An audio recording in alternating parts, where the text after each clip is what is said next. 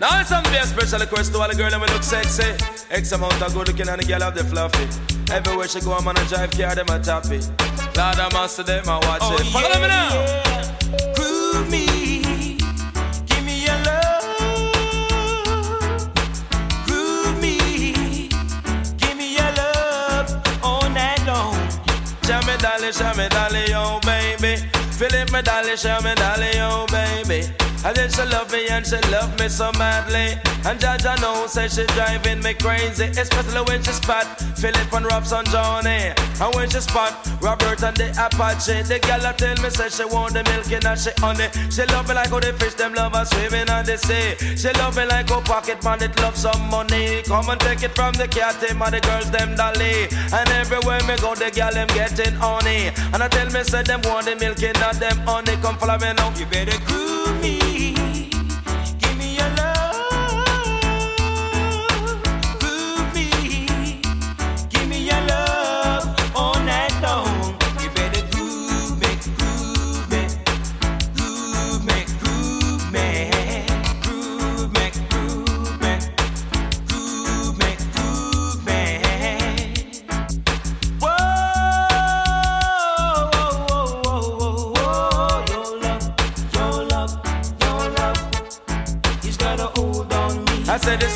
She kill me with charms. When I'm on wall or when I have her on me arm, I tell her no from those I miss her straight back till dawn. The loving and the kissing and them thing the water go on. And I know what that she gone, me miss her from out of me arm. Listen, miss a cat from her down, still down. I'm telling her no. Miss a dolly, this a dolly, my baby. Come follow me, dolly, this a dolly, my baby. You should not leave me and you leave me so lonely. And then you leave me and you're my one and only. Prove me.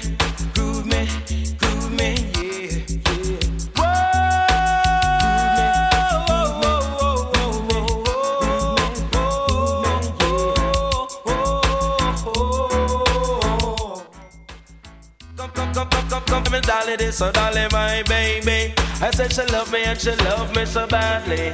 And then you love me and you love me so badly. And then you leave me and you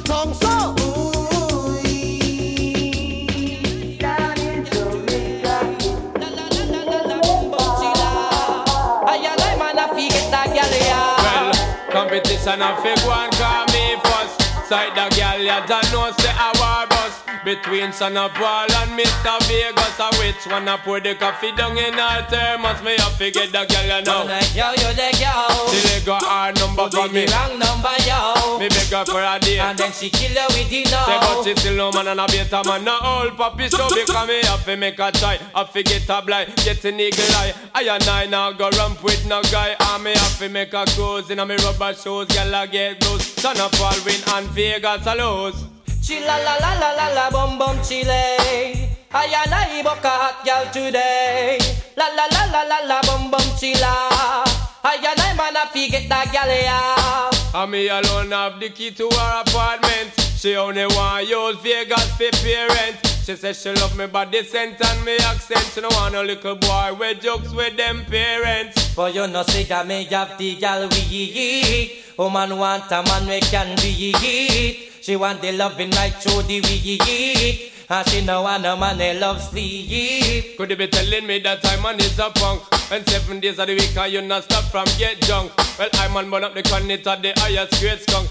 And charge up my body cause I know me not flunk, hey Chilla la la la la la bum bum chile I and I book a hot girl today La la la la la la bum bum chilla I and I man a fi get that gal ya. Chilla la la la la la bum bum chile I and I book a hot girl today. La la la la la la bum bum chilla I and I man a fi get that gal ya.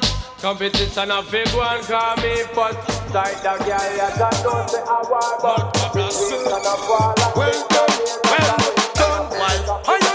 watch me. Make a girl know the pattern and scrape Scrape, you look good. Girl, you have the cute face. Man, I'm mad over your looks and shape. Well Pre-work, pre-weekend vibe. Ah. It is hashtag TBT Throwback Thursday, music in retrospect, taking you back to the 80s, 90s, and early 2000s in dancehall style. Cool. Well, pop style, hot this me child. Voice of Mad Cobra, done wife. For your body, man, we swim River Nile. Smooth and silky, gal tender and mild. Made can never. Tell her leave your man alone and go look around. Can't trespass by your compound. Made out the bone. Mad Cobra said, Well done, well done. Got a lot of stories coming up for you. I'm Gonna let you know what the headlines are in a few. Well, big things. A girl man a run you down. A girl begs like you make she done. You are done wife. Girl and yes I your role. Make me make no such a fool fool. And you done roll. So we better them cool. Well, pop style. This me child, you own him and a girl wait for your while. Be good for your body, man. We I am so ready for the weekend. It's a long weekend. School is out tomorrow. Never take this chance and smile. It is the Easter weekend. Today is called Monday, Thursday, tomorrow Good Friday, and Sunday is Easter. That's why they Mad Cobra smile. Well, don't wife, you know watch me. Gal patrol, know you're not script, script. Look good, have your cute face, and I'm mad over your looks and your shape. Well, big things. A girl man, I run you down. A girl begs like a you make she done, done wife, girl and you done roll. Make me make no such a fool fool, and she a footstool. Better she sit down and cool. Yeah. When you see the girl, them just shout out this. I don't care what anybody wanna say. Ain't no music better than what came out of the 90s when it comes to dancehall, my opinion. See you love life, I run rocket. Flap a girl flap just because she flip. Hey. Body no good, just walk and spread it. Step on the condemn list, hear this. Don't wife, cause you know watch me. Girl, what right, I know you're not. Script, script. You look good, you have your cute face. Man, I'm mad over your looks and your shape. Well, big things. A girl, man, I run you down. Girl, begs like a you make she done. You are done, wife. And now you done roll. Make this a footstool. And you done roll. And it better them cool. Well, imagine how you want them. Let's jump over to a little Louis culture. Just squeeze this one in before I let you know what the headlines are.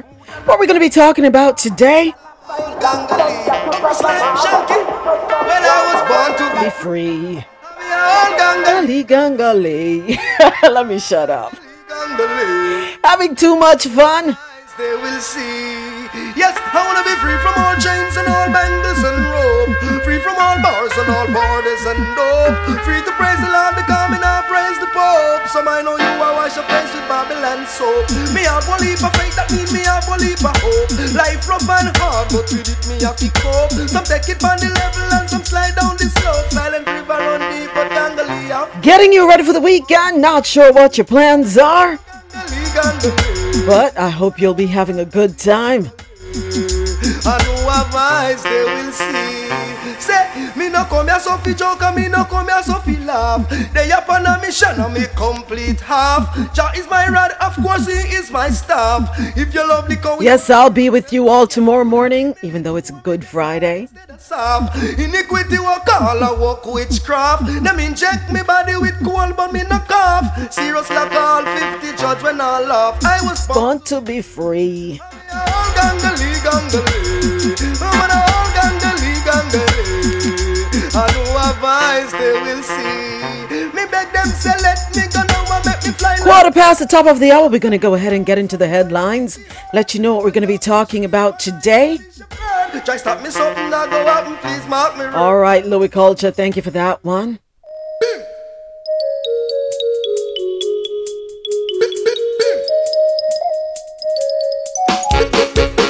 Gotta say good morning to all our listeners around the world logged on to the Quality Music Zone, QMZRadio.com, and everyone listening on JanoRadio.com. Of course, I gotta say good morning to my studio audience, courtesy of Clubhouse. It is Thursday, April 6th. Hashtag TBT, Throwback Thursday. Music in retrospect, taking you back to the 80s, 90s, and early 2000s. Thank you so much for joining me for Coffee in Toe World News on the Go. We do this every Monday through Friday, 9 a.m. to 1 p.m. Eastern. This is where I read the news and we share our views.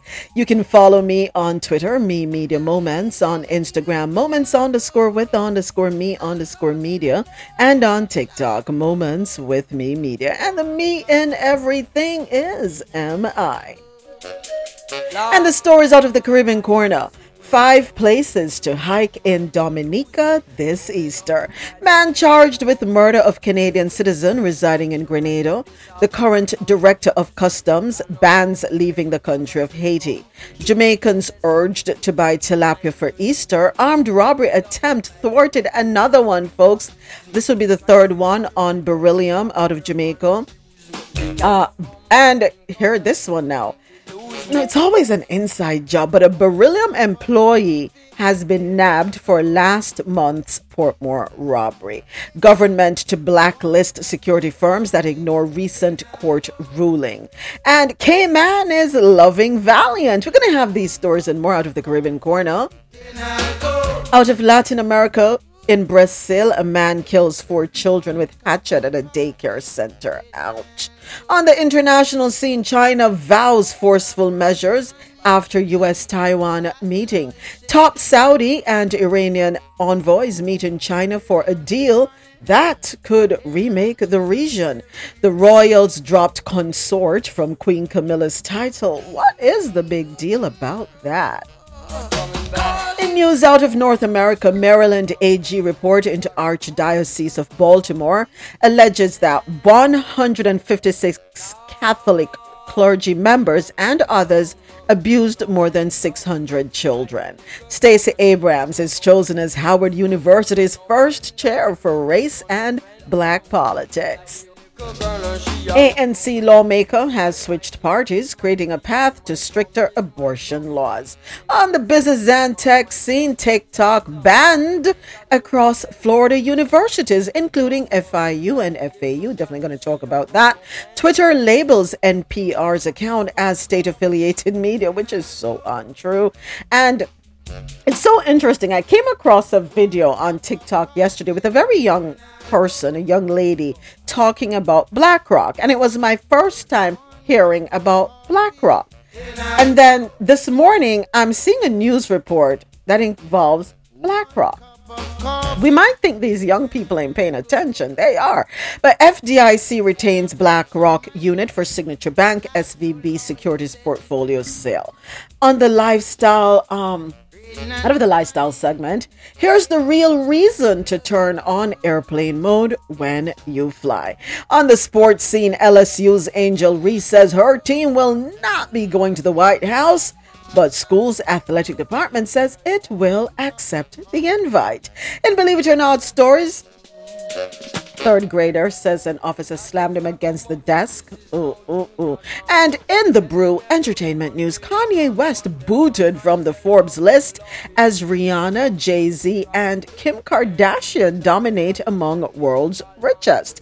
Flavor Flav heads to Harvard let me get that right. He heads to Harvard University to give a lecture. And Tyler Perry is very, very interested in buying majority stake in BET. Okay, Madea, do your thing. We're going to have the details of these stories and more coming up after a little more music. Enjoy. Getting you ready for the weekend. Boy, I push up your collar, man. Remember, what my number does brush out my sleeve, man. 100 stripe and one more. Original kills. Oh, oh, oh, what's your man? You should have died for your this session, for your test the high power. Sound boy, you hear me? You should have died for your read this session, and this your gargan sound in here. You hear me? When I was a little stereo. Now we hear this. Sound boy, I push up your collar, man. Remember, what my number does brush out my sleeve, man. 100 stripe and one more. Brother Desmond. What's your man? You Ninja man. For your read this session, for your test the high power. Sound boy, you hear me? You should have died for your read session and this your gargan sound in here. Yeah, hear me? When I was a little stereo, I listened to some champion. I always wonder when I will be the number one.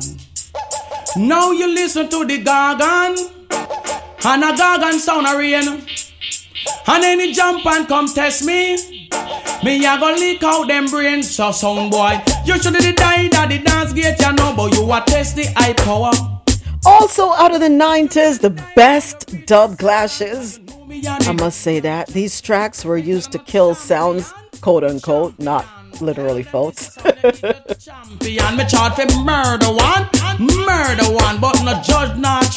when sound systems went upon went up against each other, these were some of the tunes that they would use. You know me no know where this your jump and sound come from. I talk about him one for test it. Then Gargan, you see the selector. Him do to damn me, I go tell you know why. Him not fi play in a session, you know. When we draw Gregory Isaac, you know, man, him turn fool. And here where him draw you, man, one whole time song, me no even remember that one, cause me no know where them the singer really come from. It sound like a lips one, it sound like old time bangarang, then call him mentor. But me no understand him coming like them whole time grey bearded. Real old man we coming a cowboy show. I must say Western England, but on the number one, number one. Tell the whole of them. So it me me tell them something. The boy I draw to one tune me no hand understand about him have gun and him I go shoot up man. You know when me draw when them calling the gargan hear the rhythm. There's Mega Banton with another one. Sound boy killing. Here I will It's good old 90s. I have never heard a sound play so ambient, so clear with a sweet tone of melody the crowd want to hear. Never heard a sound play so ambient, so clear with a sweet tone of melody. Watch. Cause we no laugh, we no skin, we no play neither green. Then we I give out, we one in a sound boy. Yeah, I know he does sound like Buju, but no, this is Mega Banton, folks too far, so we go and clip your wing. You test my sound, it is total murdering. I have never heard a sound play so heavy and so clear with a sweet tone, a melody the crowd want to hear. Never heard a sound play so heavy and so clear. My champion sound, where every sound fear. Now sound I run up them mouth and a chat, but all them a chat, we no response with that. My sound is the greatest. Oh yes, that's a fact.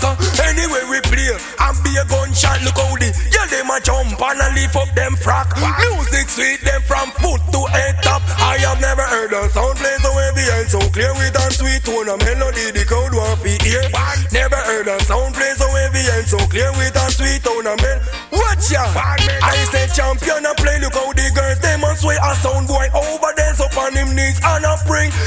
This my sound, and you going fade away, cause we know. Ramp we no skin. We no laugh, neither play. I have never heard a sound play so heavy and so clear with a sweet tone, a melody the crowd want to hear.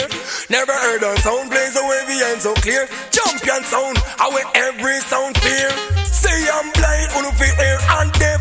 The champion business and that you feel left. Everything don't cook, curry and copper set. Tonight, tonight, you going face your death.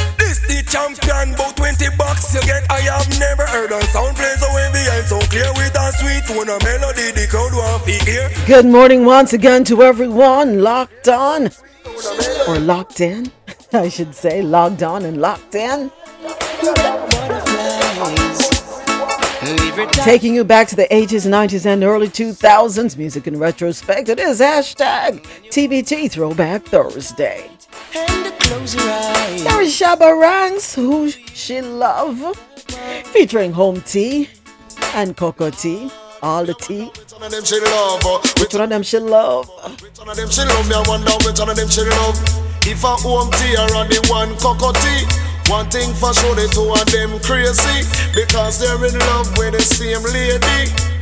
One shy, one get butterfly.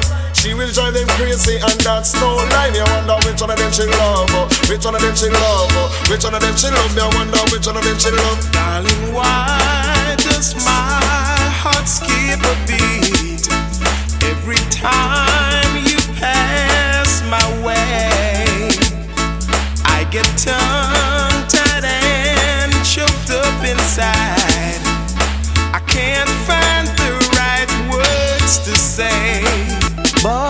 Butterfly, butterfly blue. I think I'm having too much fun this morning. I picture you wedding bells too. I hear an organ play and someone say I do. 25 after the top of the hour, 5 minutes before the bottom. Get going, folks. Which one of them she love me? I wonder which one of them she love because the two of them are best friend. But there is a problem because the two of them in love with one girlfriend.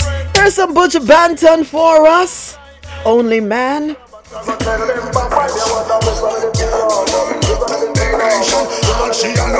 Sorry, Javette. Resume, burn up, Application. she take I may fit the position. in a the way. Run away the little man. Put you want this long for rock you all night long. Oh man, I see trouble. The. Something must be wrong. You me no have no Till Shiloh for me is the best album ever from Buju Banton. That's just my humble opinion.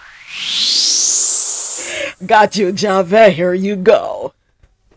Love them like how Jesus. For the girl them we born Night and day Feel free to open your mic and sing along.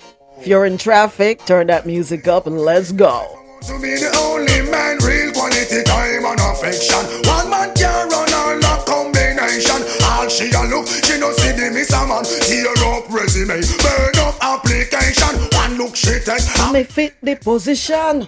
In a the way Run where the liquor man.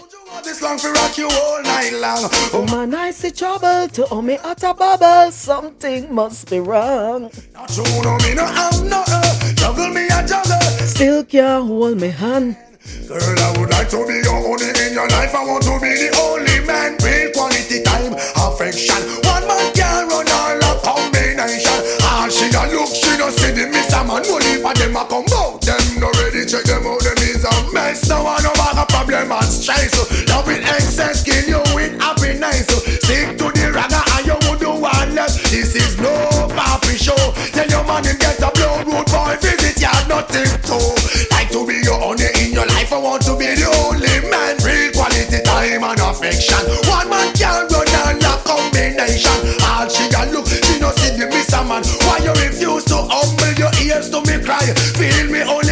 Through the eagle eye. Wrote many notes and you didn't reply. Walk out me booty to show I am a nice guy. Woman, the little love me can't wait for pacify. I cry and ball till the water well dry. Why Javette messing with Teflon this morning? Stop crying. I'd like to be your only in your life. Payback for yesterday. quality time and affection. One man can run all a combination. All she But Buju, while you're talking about being the only man, I hope you can handle this. Are you ready for this? Here is Tanya Stephens. You're not ready for this yet. The program tell me Have you ever stopped to think what make a girl cheat? Have you ever asked her if she like how you do it? You need to check yourself before you start kiss your teeth You're not ready for this yet, boy Have you ever wonder where make a girl come? A woman must be satisfied before you say you're done. You can't say a thing if you end up a get fun car. You're not ready for this yet, boy And you're a little fool I say I am rule the world. And with my bum scary and I sleep over merle Get your act together before you look another girl car You're not ready for this yet, boy. Did you even realize a woman have mood? You have to know for younger when girl are going rude That's why you need that man I eat bully pound of food cause Oh no, not ready for Oh no, not ready for Oh no, not ready for this yet, Most a wanna full of full of pure self Hot fire there but they holding a blaze. Gotta feel work a miracle fi make the dead race Round them up and lock them up for day, hey, hey Have you ever stopped to think what make a girl cheat? And have you ever asked her if she like how you do it? You need to check yourself before you start kiss your teeth Cause you're not ready for this yet, boy Have you ever wonder where make a girl come?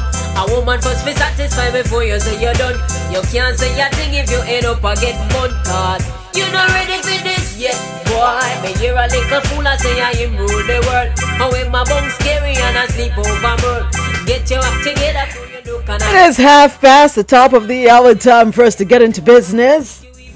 Time for us to get into the details.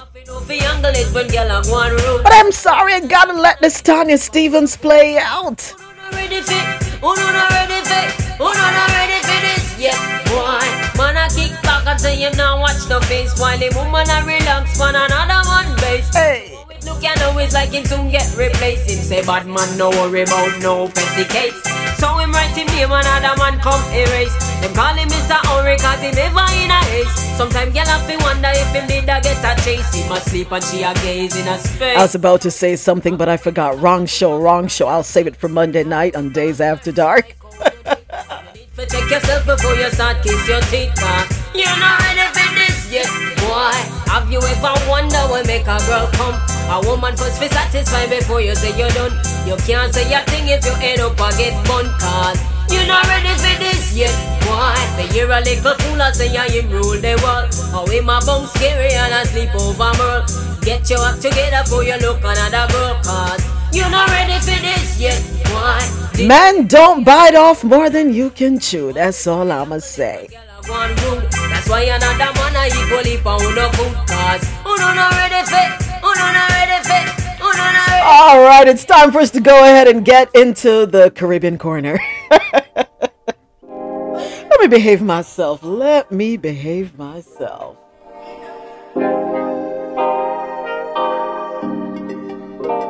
Samba. Whoops, sorry about that. I think I think the the music just wants to play.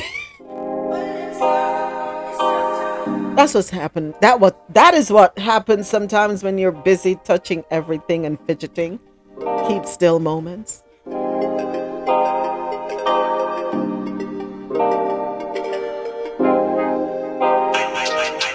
Okay, first up, five places to hike in Dominica this Easter. Story courtesy of Caribbean.loopnews.com. Looking for something to do? Well, the Easter long weekend is, well, it is long for us in the Caribbean, all right? For those who are not familiar, um, there's Good Friday. So we're shut down from Friday to Monday. You know, Saturday places are open, but usually the Easter weekend, um, for those who are not familiar, with how it works in the Caribbean, and I, I'm from Jamaica, so I'm going to talk about what we do. So you have Good Friday, uh, and then there's Easter Saturday, Easter Sunday, and then there is um, Easter Monday. Easter Monday is also a holiday. Everything is shut down. It's usually about going to the beach, kite festivals, going to parties, dances, and of course, there is church, right? Many folks do go to church Easter Sunday in the morning, and then after that, you know, you got to pray before you play. And after that, all hell breaks loose. Everybody just has a good time. Um, it's about eating a lot of bun and cheese, the physical bun, not the bun where your man a give or your give. of actual butter and cheese. Um, it's really, it's pretty much a good time. It's a good vibe throughout the Caribbean. I know many islands do, many countries in the Caribbean. Let me say countries because, and I, I, corrected myself, because Guyana is considered the Caribbean, Belize is considered the Caribbean, although they are on mainlands in Central America and South America. Yeah, so it, it's a good vibe. It's a good time. Teflon Sam no one no born. Yes, and there's church on Good Friday too, Javette. You're absolutely right. But you know why I keep forgetting to mention that? I, I'll be frank I find the Good Friday story a little depressing. You know, when they show the movies and they talk about the whole thing, I really find it depressing. So I I've I don't think I've ever been to a Good Friday service, not as an adult at least, probably as a child. I don't remember. But um Easter Sunday, yeah, that's when a lot of people come out, you know, and they they wear they they're white in their hats and it's a whole thing. It's a whole show. But yeah, so that's a little bit about Easter in the Caribbean. So we are shut down from Friday to Monday. And, you know, for good reason. People need to reset and it's a time to reflect as well. And it's also a time of celebration for us, you know? So, yeah. Oh, you prefer Good Friday more than Easter nowadays. I wish they celebrated good. I know schools are closed for Good Friday. They don't call it that though. They call it Teacher Planning Day. Go yeah. Good morning, everybody. Good morning, Javette. So you know, um, Texas is a weird state. They love guns, but they love religion as well. So I actually have Good Friday off. Good. So, but I like Good Friday church versus Sunday because Sunday is just you you can't get your regular seat. You you you're all bunched up because everybody wants to show off their clothes. So I stick to Good Friday now. Javette, let me ask you a question. Have you ever been in church and you have to look around the hats you can't see because the hats are blocking you? Yes, and I was one of those where my mama always wanted a hat on my darn head. Yes but it's worse as an adult because we know these women's and their hats, my mama included. It's a competition, if you ask me. It's like who is wearing the most outlandish hat? Who can garner the most attention? Oh boy, I'm telling you. But um, yeah, childhood memories. I, I feel you. In Florida, though, and I'm not sure how it is for the for New York, but Florida is pretty much run by the Jews. So, um, whenever the, it's a Jewish holiday too, that's when they close down. But I guess the Jews don't celebrate Good Friday. I don't know, they, or if they do. But um, I know Good Friday has always been marked uh, Teacher Planning Day. I don't understand it. Why can't you just call it Good Friday? You know. They were burning stuff. Good morning. Good they morning. Were, they were burning stuff when I got out of the um, train. I guess like Jewish people have like, or certain Jewish people. I live right next to like a um, Orthodox Jew or Hasidic Jew community. Mm-hmm. Um, and uh, they like have a ritual of burning things. I- am not really sure what they were b- burning, but I was like kind of taken aback because I'm like, what is this fire? I mean, literally a fire on the corner on the sidewalk where we're supposed to walk, mm-hmm. they're like having a fire. And apparently, I Googled it and I saw it's like a tradition. So I'm like, okay. But I was like, this is this is a bit strange, but apparently, you know, this is a long-standing tradition. But I was just like, you know, getting off of work and just like I don't know. I wasn't really paying too much attention. I just see a fire on the sidewalk. yeah, yeah. Different um, belief systems, different traditions. Um, and thank you for this reminder, Julie. It is the feast of the Passover in the Jewish community as well as in the Christian community, um, because remember this is when the Last Supper, you know, and that's when we know that everything, the washing of the feet and um, what it signifies. Also, if we remember the story of who's going to deny him, I, when he told Peter, you know, before the cock crows three times, you shall deny me. Um, so yeah, very significant in both the Jewish and Christian community. Yeah. All right, so let me get back to the destination story. Talking about Dominica. The Easter long weekend is fast approaching, and you might find yourself seeking some adventure. From the largest boiling latte lake in the Western Hemisphere to the longest trail in the Caribbean, the nature Isle of Dominica has a lot to offer the adventurous at heart.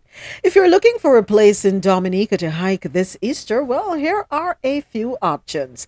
The Boiling Lake Trail. I cannot pronounce this one. W A I T U K U B U L I. Anyone familiar with the, how to pronounce that one? Is it Wetuku Buli? I don't want to mispronounce it, but it is a national trail. Um, there is also Trafalgar Falls, Jacko or Jacko Flats or Steps, and the Morne Anglais Mountain Trail. So those are some things you can check out if you're in Dominica and you're feeling adventurous when you get your physical on, you know, and breathe in some fresh air. All right, check those out this weekend. Next up, a man has been charged uh, with murder of a Canadian citizen residing in Grenada. Story courtesy of Caribbean.loopnews.com. A man from St. Andrew, Grenada, has been charged with capital murder in connection with a Canadian citizen who was reported missing on the Caribbean island. The Royal Grenada Police Force says the accused, Levon Date, who is 33, unemployed of Griffith Lane, St. Andrew, was arrested and charged by members of the Criminal Investigation Department in connection with the death of Wayne Smart. Smart, a Canadian citizen who had been residing in Grenada, was reported missing in December 2022. A police investigation was launched and had been ongoing. On March 31, 2023, the accused led police to an area on the beachfront of River Sale or Sally St. Patrick, where the police recovered what happens to be burnt human remains believed to be the remains of Smart. Date made his first court appearance in the St. George's number 1 Magistrates Court and was remanded into His Majesty's prisons. He will make his next court appearance on April 25th. Oh my gosh. Uh our next story is out of Haiti, but we already know how that goes. We got to wait for the um Okay, here we go. It looks as though things are working more swiftly today. Speak it, speak it, speak to it, talk to your computer. I guess it works. okay, so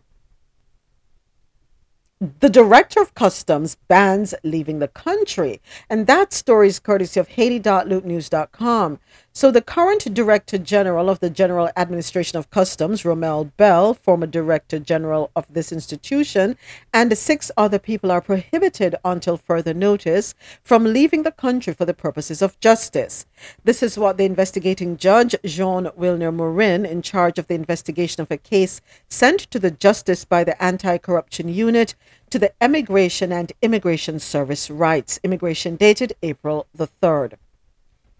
The people targeted by this departure ban um, are Anna D. Bell, Fritz Alcindor, Audley Dubru, Fairland Samidi, Belair Charles, and Augustin Duquesne.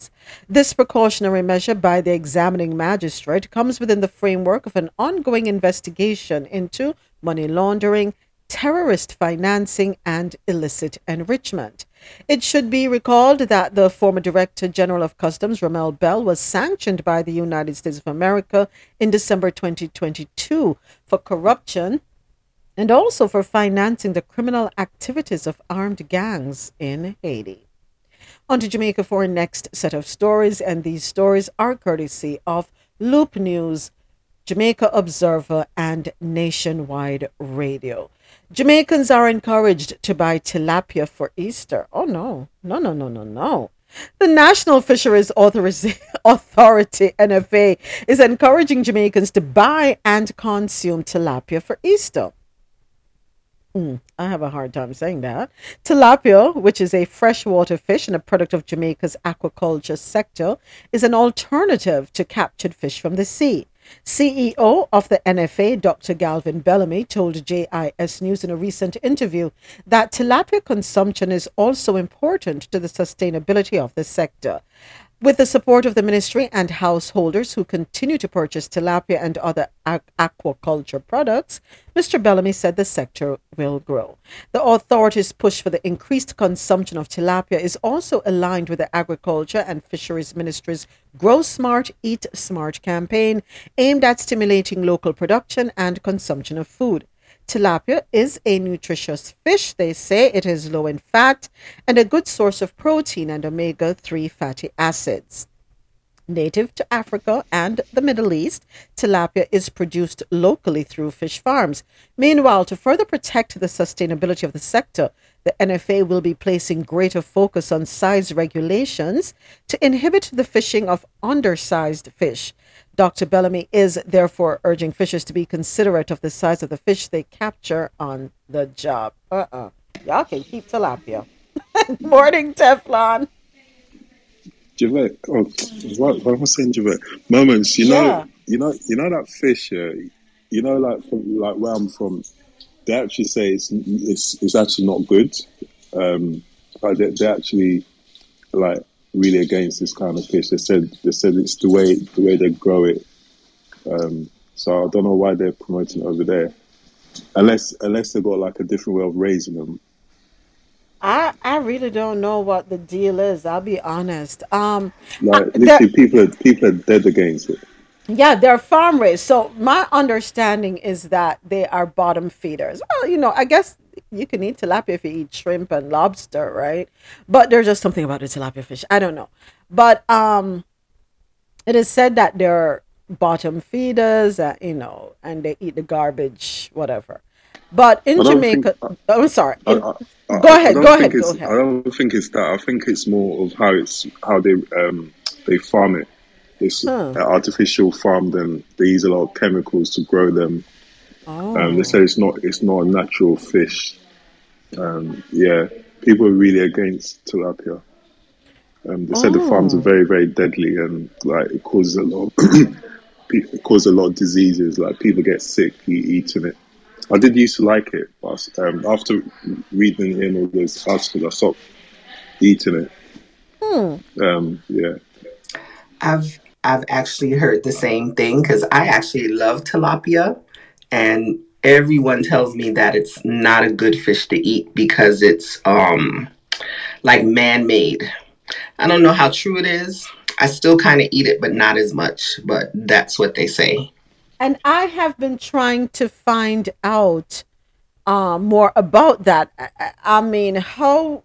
Yeah, I've heard those stories, and when I heard it, I stopped. Um, I stopped eating it because I used to use it for filleting.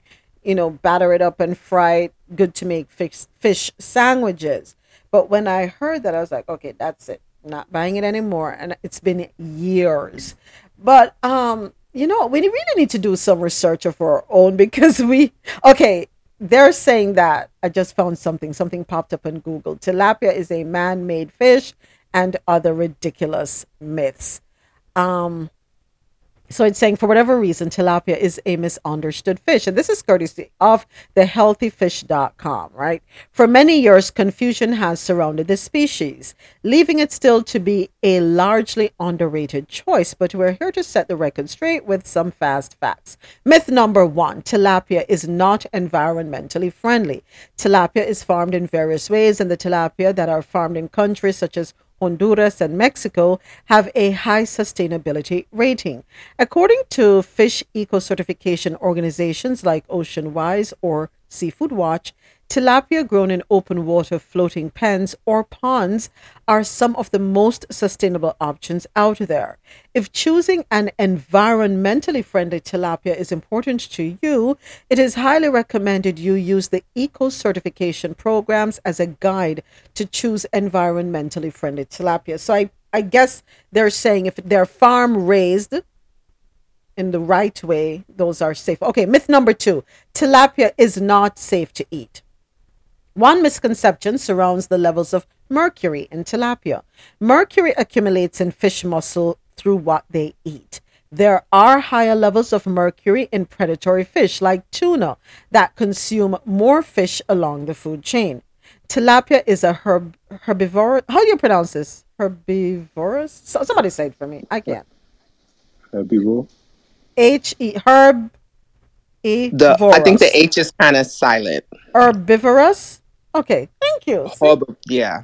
Mhm. I love it here. okay, so the chances of them accumulating high levels of mercury. Okay, you know what? For because now I'm stuck right here. Hold on, folks. Hold on. Let me let me see something here because I want to know the proper um description. Uh herbivorous. Yes, thank you, Javette. Thank you. Okay, so um, these animals feed on plants. So herbivorous animals feed on plants. All right. So I just wanted to, I had to dig into that. I'm sorry. I wanted to know exactly what it meant. I, I figured when I saw herb or herb at the beginning of the word, but just wanted to be sure. So the chances of them accumulating high levels of mercury is very low.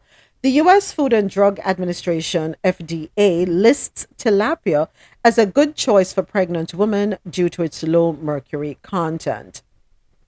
Another rumor claims that tilapia is often contaminated with dioxins, and dioxins are toxic chemicals that are either created through industrial processes or exist naturally in the world, such as from the burning of waste, use of fossil fuels, or natural phenomena like forest fires. They settle onto the soil or in water where animals ingest them. When ingested, dioxins accumulate in fat, so they are more commonly found in animal products such as dairy, meat, fish, and shellfish. In the wild, tilapia eat algae and other particles off the bottom, but in open water pens, there is less chance of them accumulating dioxins. Myth number three tilapia isn't a real fish. Blue tilapia and Nile tilapia originated from the wild tilapia species and have been cultivated over time to be resilient in farms.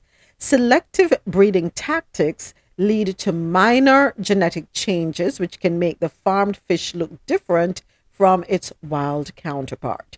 The first genetically modified GM fish that will be making its way onto consumers' plates is an FDA approved Atlantic salmon by AquAdvantage, which grows faster than wild salmon. The FDA approved this GM fish after confirming that it is safe and won't pose a threat to the environment.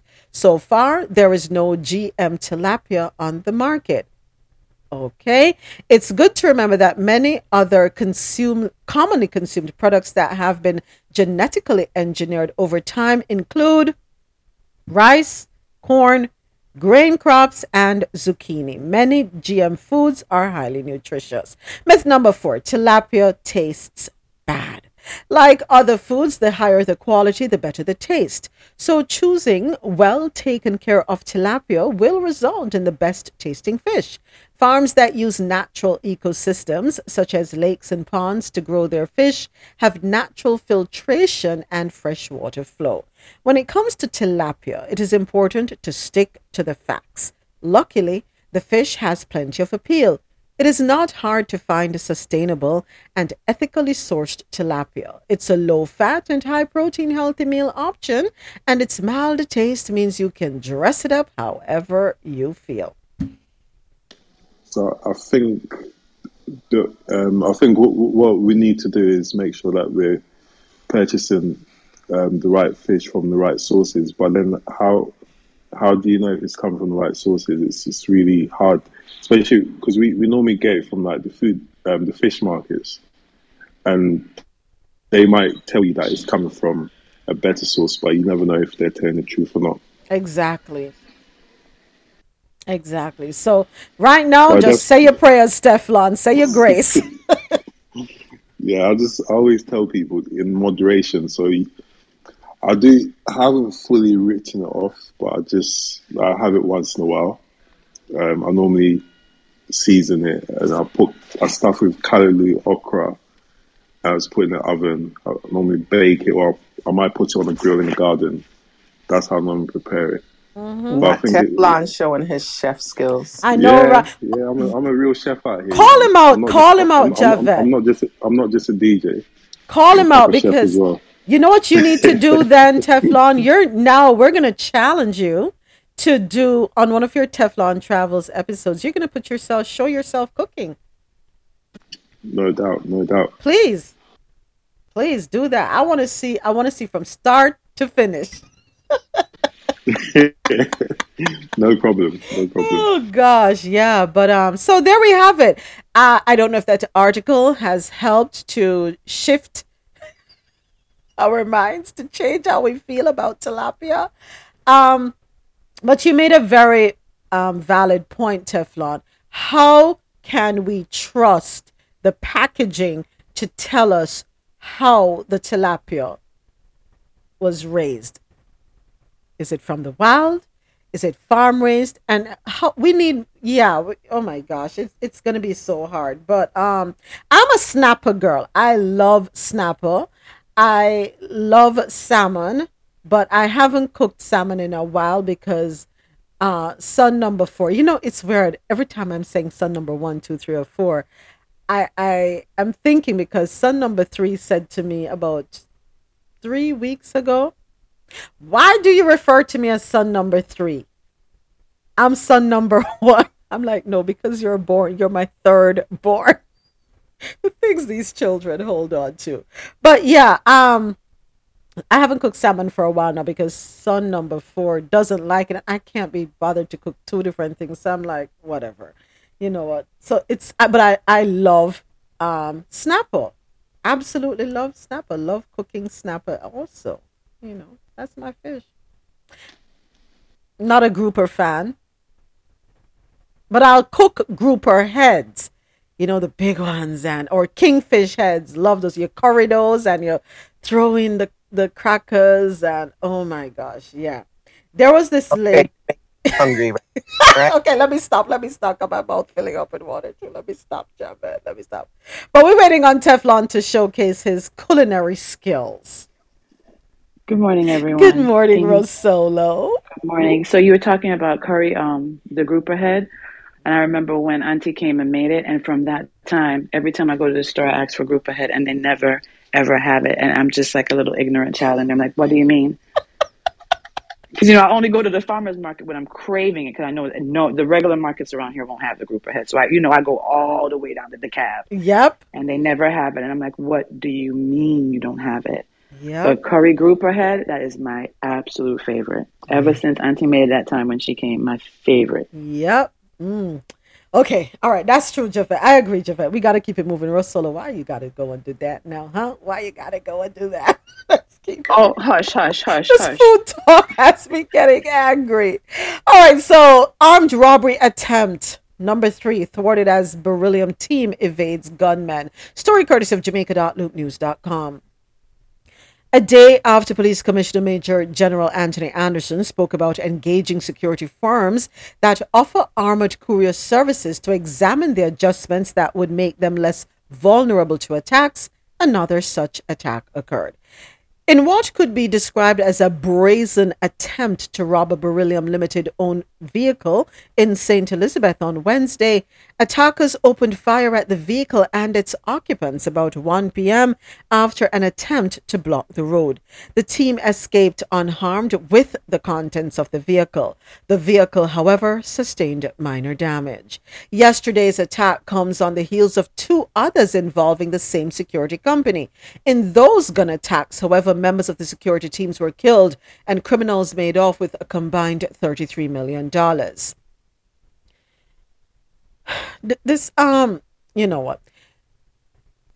Speaking at a press conference on Tuesday, Anderson warned criminals on a path to cause mayhem that they will be met by the security forces at each turn. Already, he said the police have been moving against the economic base of many of the criminal organizations, which are now cash strapped and have taken to burglary business involving ATMs as seen in rural parishes. Business people handling and transporting high amounts of cash, and armored courier services as their targets. He said this might be one of the direct causes of the attacks on beryllium vehicles. Anderson said that the discussion between the police and security firms to tighten the operation has been useful. Um, imagine you would think this wouldn't happen out in the country, right?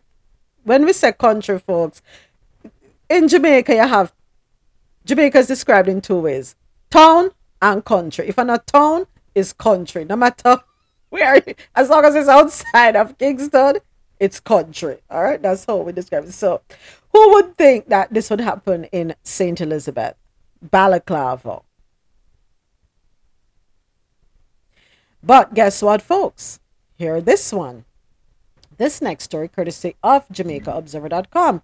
A beryllium employee has been nabbed for last month's Portmore robbery.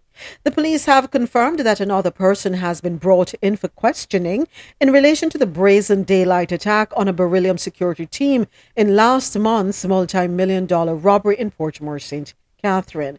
Deputy Commissioner of Police in charge of crime and security Fitz Bailey told the Jamaica Observer on Wednesday that the individual who is an employee of Beryllium, was nabbed in St. Ann on Wednesday with $500,000 in cash. This brings to seven the number of persons who have been taken into custody in relation to that incident. Of the six previously held, one man is facing 12 charges resulting from the Sunday, March 19 attack on the security team at Scotiabank's Portmore branch. The security company's crew came under heavy gunfire when they were about to go and service the automated banking machines, and in that instance, the robbers made off with more than $23 million. DCP Bailey stressed that the police are using all its investigative skills and techniques and other resources available to ensure that those who are involved are brought to justice. Bailey also said the police are still appealing to the public to pass on whatever information they may have that could assist in the investigation. Listen, people, I'm gonna go look at work. But you see, usually some things are usually an inside job. Somebody had mentioned it here on the platform that they feel that it has to be inside. Huh. And you're you so dumb. But you know how, you know, as I'm reading the part that says um, investigate their resources using all resources available. I think they had no choice but to talk when the police them done with them. Go ahead, Teflon. But but you know you know ninety percent of these robberies. Do you know how how they normally get um, catch them? It's usually when it's normally one, one of the teams will um, probably like um, start ratting each other out, especially when um, I don't know if they're sharing the money and someone's not happy with how much they got. Uh, that's that's how that's how they always get caught. They'll just snitch. They'll snitch uh, one person, and then they'll end up getting caught in the end. I agree with you. You know, uh, you know, and trust me, some of them police here in Jamaica, you know, I have to deal with them because their their tactics. Let's let me just leave it there. Their tactics are, you know, not too favorable. So you're left with no choice but to talk. Right? Nab six, and guess what? Even if the six of them say, "Me not talking out," somebody you're gonna find the weakest link. You're gonna find the weakest link. Five hundred thousand dollars. Why would you have that on you? You're not smart. But anyway, well, do the crime after the time. People lost their lives unnecessarily. Is what it is. Cast sorry you know. The government is to blacklist security firms that ignore recent court rulings. Uh, yeah, so we're going to talk about that one. Nationwide Radio, JM.com, is reporting. The government will no longer do business with security firms who fail to recognize their guards as full time employees. That's according to a circular from Financial Secretary Darlene Morrison. It follows the April 1 deadline for compliance with the Supreme Court ruling mandating that the guards be recognized and granted rights as employees. More in this report from Mahiri Stewart. Says the government now recognizes security guards as employees who should be accorded the privileges and benefits due to someone holding a full time post. Mrs. Morrison says the government now mandates that all procurement contracts for security guard services are to be negotiated and amended in line with instructions sent to ministries, departments, and agencies last month. She says, in keeping with the new recognition of the guards, the government's procurement process must disqualify any security company which has failed to grant security personnel the privileges and benefits of full time employment. In order to be eligible for a contract with the government, security companies must give their workers paid vacation leave, paid sick leave, paid maternity leave, allocation for overtime work, and allocation for uniforms. Companies are also now responsible for employee deductions and statutory contributions and ensure they're paid to Tax Administration Jamaica. The companies are also now required to provide pay slips to the guards detailing the deductions from their salaries. The financial secretary says the policy is applicable even if a company is offering the cheapest quotation to provide security services to the government entity.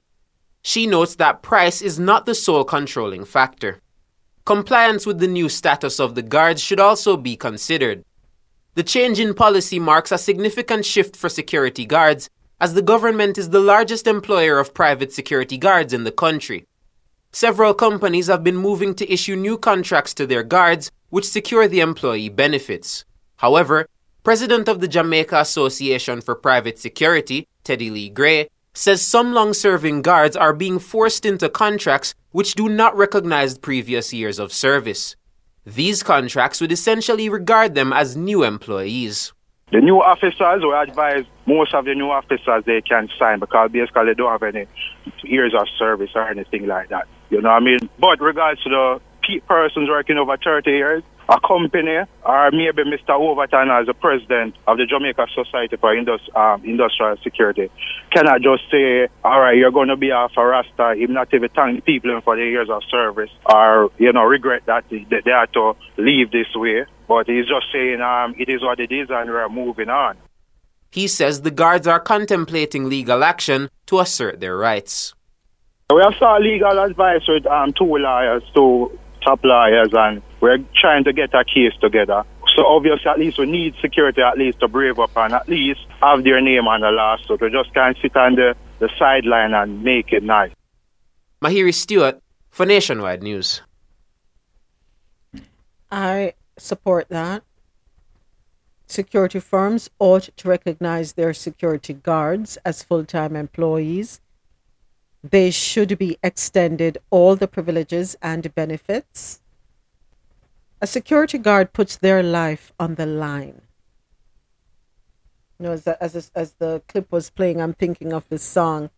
I don't remember who sings it. Teflon, you can remind me. Who is um Bodyguard? I think is the name of the song. Is so? And who's the bodyguard for the bodyguard? Something like that. I, I, it soon come back to me. I haven't heard it in a long while. But yeah, we have to protect those we rely on to protect us. It's only fair. It is only fair. They should be able to get the benefits because they too should be contributing to NHT. What if they want to be able to purchase a home via NHT and they don't have the, the points? Them not qualify because no contributions were being made for them over the years. And I don't see why we're going to treat them as new employees. That part I don't understand, makes no sense to me. If you've been working with this firm for so long on contract, can we just do right by the folks? Please, let us do right by them. A Jamaican has been jailed after knowingly infecting a woman with HIV in the United Kingdom. Story courtesy of Caribbean.loopnews.com. A Jamaican man who knowingly infected a woman with HIV has been jailed in the UK. Jermaine Scott appeared at Chester Crown Court on Tuesday, where he was sentenced to three years in prison. The 39 year old had previously pleaded guilty to grievous bodily harm. The Cheshire Constabulary said Scott was diagnosed with HIV back in 2005 and had been prescribed medication to minimize the risk of transmission to others. He and the victim had previously been in a relationship and rekindled their relationship in the summer of 2009. When the, re- when the relationship restarted, Scott was not taking his tablets regularly, meaning that there was a higher risk of transmission. He also failed to inform the victim of his diagnosis and went on to have unprotected sex with the woman. The victim became suspicious of his behavior, and in October 2009, the pair attended a sexual health clinic. While at the clinic, Scott provided a false name and false medical details to the health worker. The victim subsequently tested positive for HIV, and the pair ended their relationship. Following their split, Scott left the Cheshire area. The incident was reported to the constabulary in October 2009 and an investigation was launched to locate Scott.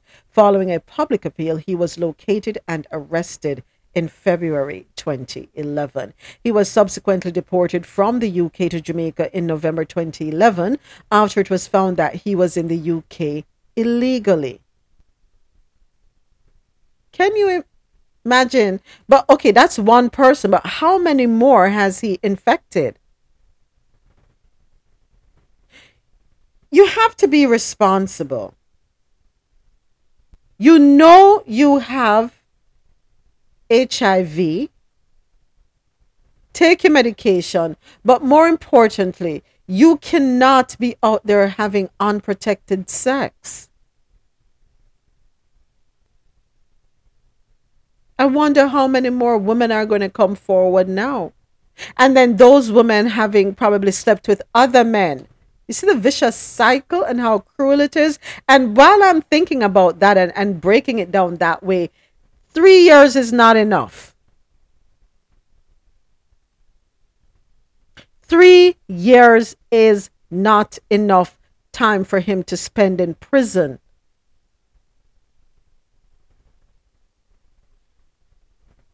I'm just waiting to hear how many people are going to come forward now when they recognize him.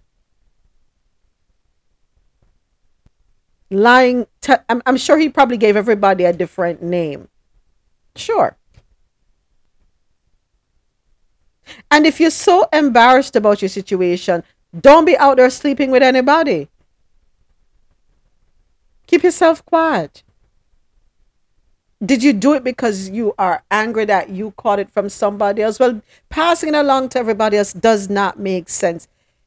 Just, it's like a pyramid. Look at how many people's lives you have now affected and their families. A true domino effect, snowball effect, ripple effect, whatever you want to call it. That's just plain wicked. I'm sorry. I don't think three years is enough. He needs more time behind bars. Next up, Jamaicans warned against taking dangerous and illegal routes into the USA. Minister of Foreign Affairs Senator Kamina Johnson Smith says the government is aware of Jamaicans exposing themselves to extremely dangerous and oftentimes uh, criminal behavior to secure passage to other countries. Minister Johnson Smith says reports are reaching her Office of Irregular Migrations through areas such as Mexico and Panama. The Jamaican government is concerned for, for more than one reason. We're concerned that nationals are taking decisions to travel under circumstances that are extremely risky and in some cases taking children with them, exposing them to really dangerous situations, including kidnapping, sex trafficking, and even death. The minister is urging Jamaicans to abide by the immigration laws governing the countries that they visit. She says the ministry is monitoring the situation closely. I am really very concerned by recent reports of some Jamaicans using these countries as transit points to illegally enter other countries. Uh, this type of activity often puts the lives of those nationals in grave danger. It poses reputational risks for all the countries involved, and um, unfortunately, law abiding Jamaicans, who are the majority um, of our travelers, are being negatively impacted in their experience at immigration points in those countries, and they could be even more affected in the future. Agreed. That was Senator Kamina Johnson Smith, Minister of Foreign Affairs and Foreign Trade. NEPA, NEPA, approves the Sygnus real estate development.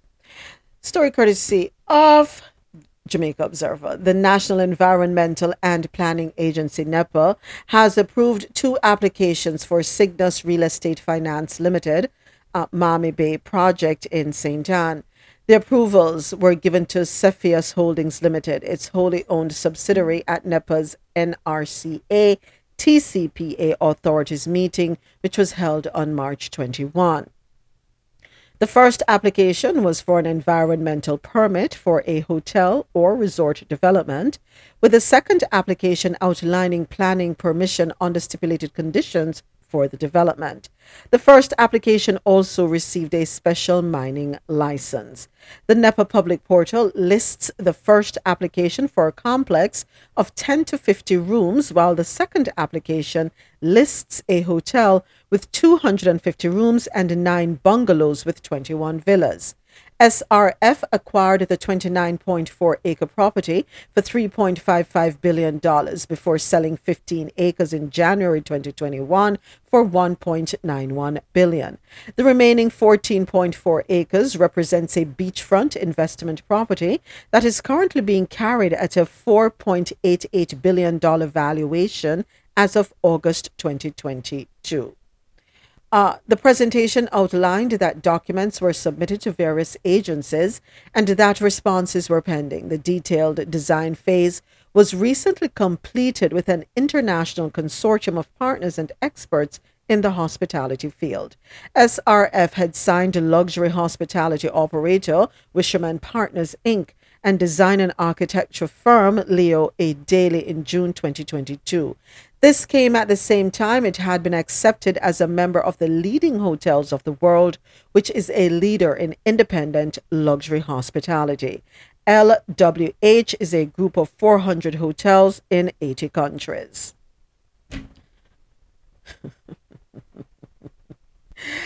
uh, um, let me let me keep my mouth shut on that one. Um, foreign investors again, yes. Yes. Um, I hope though that they will make some provisions so that people will have access to the beach. But you know, yesterday, Marlon was telling me about someone that went to Jamaica recently. Just came back from vacation. They went on a cruise and the cruise stopped. There was a 10 hour stopover in Jamaica, in Ocho Rios. I think it was Rios. And they got off and they went on excursions and um, ended up in Discovery Bay. Discovery Bay is home to Puerto Seco Beach. Um, Puerto Seco Beach used to be under the management of UDC, which is Urban Development Corporation. And then Guardsman, the Guardsman group of companies, took over the responsibility of managing the property and did a great deal of work. They they resuscitated it. Let me put it that way. It's very nice. Not gonna lie, very nice. Only thing I don't care for is them food, but whatever. Um, so this person went to that the beach. They took a group of them to that beach, but it was closed off from locals while the tourists are there. Once the tourists leave, then the locals are allowed to come back. And my first reaction was, but that's not right. But then there was the explanation behind it. The reason that the tourists were, um, the only ones who were allowed to be there at the time is because the locals would come in and harass the tourists, and there were several complaints. Folks, we have to do better. Allow tourists to come and enjoy themselves while you are also enjoying yourselves at the beach. Why the need to harass and bombard people? It is not necessary. And hence, now we have a better understanding of why there is the separation. The truth, the truth is, tourism is the number one um, industry or product, service, however you want to classify it in Jamaica. It is necessary for people so that they can take care of their families. Many people rely on tourism to take care of their families, to take care of themselves, to be able to go to the doctor, put food on the table, pay them light bill, water bill, whatever the expenses are. So let us not jeopardize that by not displaying true hospitality by allowing our guests to feel comfortable in our in our spaces. So, whilst we are lashing out about privatization and separation and segregation, or however you want to classify it, let us exa- do a self examination. Are, are we behaving in a manner that is conducive, that is beneficial? What experience are we providing? Go right ahead. So, is this harassment? um, people trying to sell their goods. Well, and if that's the case, why not set up a little area only that people can come and sell their goods? Fair enough. And they do have shops there. They have structured shops there. Um, years ago when I used to, yeah, go ahead. I'm sorry. Structured shops that are part of the hotel I'm versus not, it's not a hotel. in the diaspora. Yeah, it's, it's, yeah. It's not a hotel; it's a beach, and they do have these sh- gift shops. Let me call them that. They have a few of those shops there. No, um, I don't know who owns the shops. If it's owned by the government, because technically it's the government that owns the beach. It's just being managed by Guardsman. I don't know who owns the shops. I can't say. But if they only allow so many people to have businesses within the beach, we have to honor that. Um, if the beach does not allow for the peddling of goods on its shores, we have to respect that. We have to think about the greater experience, right? Um, from my experience working in Ocho for a couple of years, I remember observing um I remember observing tourists would be walking out of the bank that I worked in and being bombarded by people just they, they couldn't walk in peace. Either people harassing them for sex or harassing them to braid their hair or it, it was for me looking on it was uncomfortable honestly. I believe if just like how you have the Rios craft market and you can go in there and get what you want and nobody out of, is coming out of the craft market bombarding people because it's an environment that you can peruse i think people should be allowed to enjoy themselves without being harassed. I personally don't like being harassed. I really don't. I i experienced that on my trip uh, this past week. And it was as soon as we got off the bus there was a bunch of people there, and I swear to you, every step we took, there was someone, and they don't allow space. They literally come up on you, and I don't like people coming up on me. So I do understand the harassment, but I also understand that these are what some people have to do to live because in Mexico, the women, the children, they have their children out there. It seemed like the entire family is out trying to sell goods. So my thought process, one hand, was my life is good because I don't have to have my babies on the street peddling. But then on the other hand, it's like, how do these people make money? Maybe they can't afford a fee to be in a structured building or to have a little setup in an area where the government sees fit to allow them to sell. So how do they take care of their families? So I, w- I was like 50-50 on it this weekend, but I don't like people coming up in my face like that. And when I tell you it was like every step we took, it was every step we took. And I'm not going to tell you where because I don't want to um, put my experience on somebody else's, but I was in Mexico. Yeah. Yeah. I, I, I feel you on that. It is a double edged sword. So what I think needs to happen then with ministries with with various ministries, whether it's tours and probably tourism, need they need to find a way to be able to facilitate people who are trying to make a living, but not do it in a but while facilitating them and having somewhere designated for them also teach them about how to interact with tourists. Tourists will come to your stalls. They will come. But usually when you bombard people, people tend to do what? Walk wide.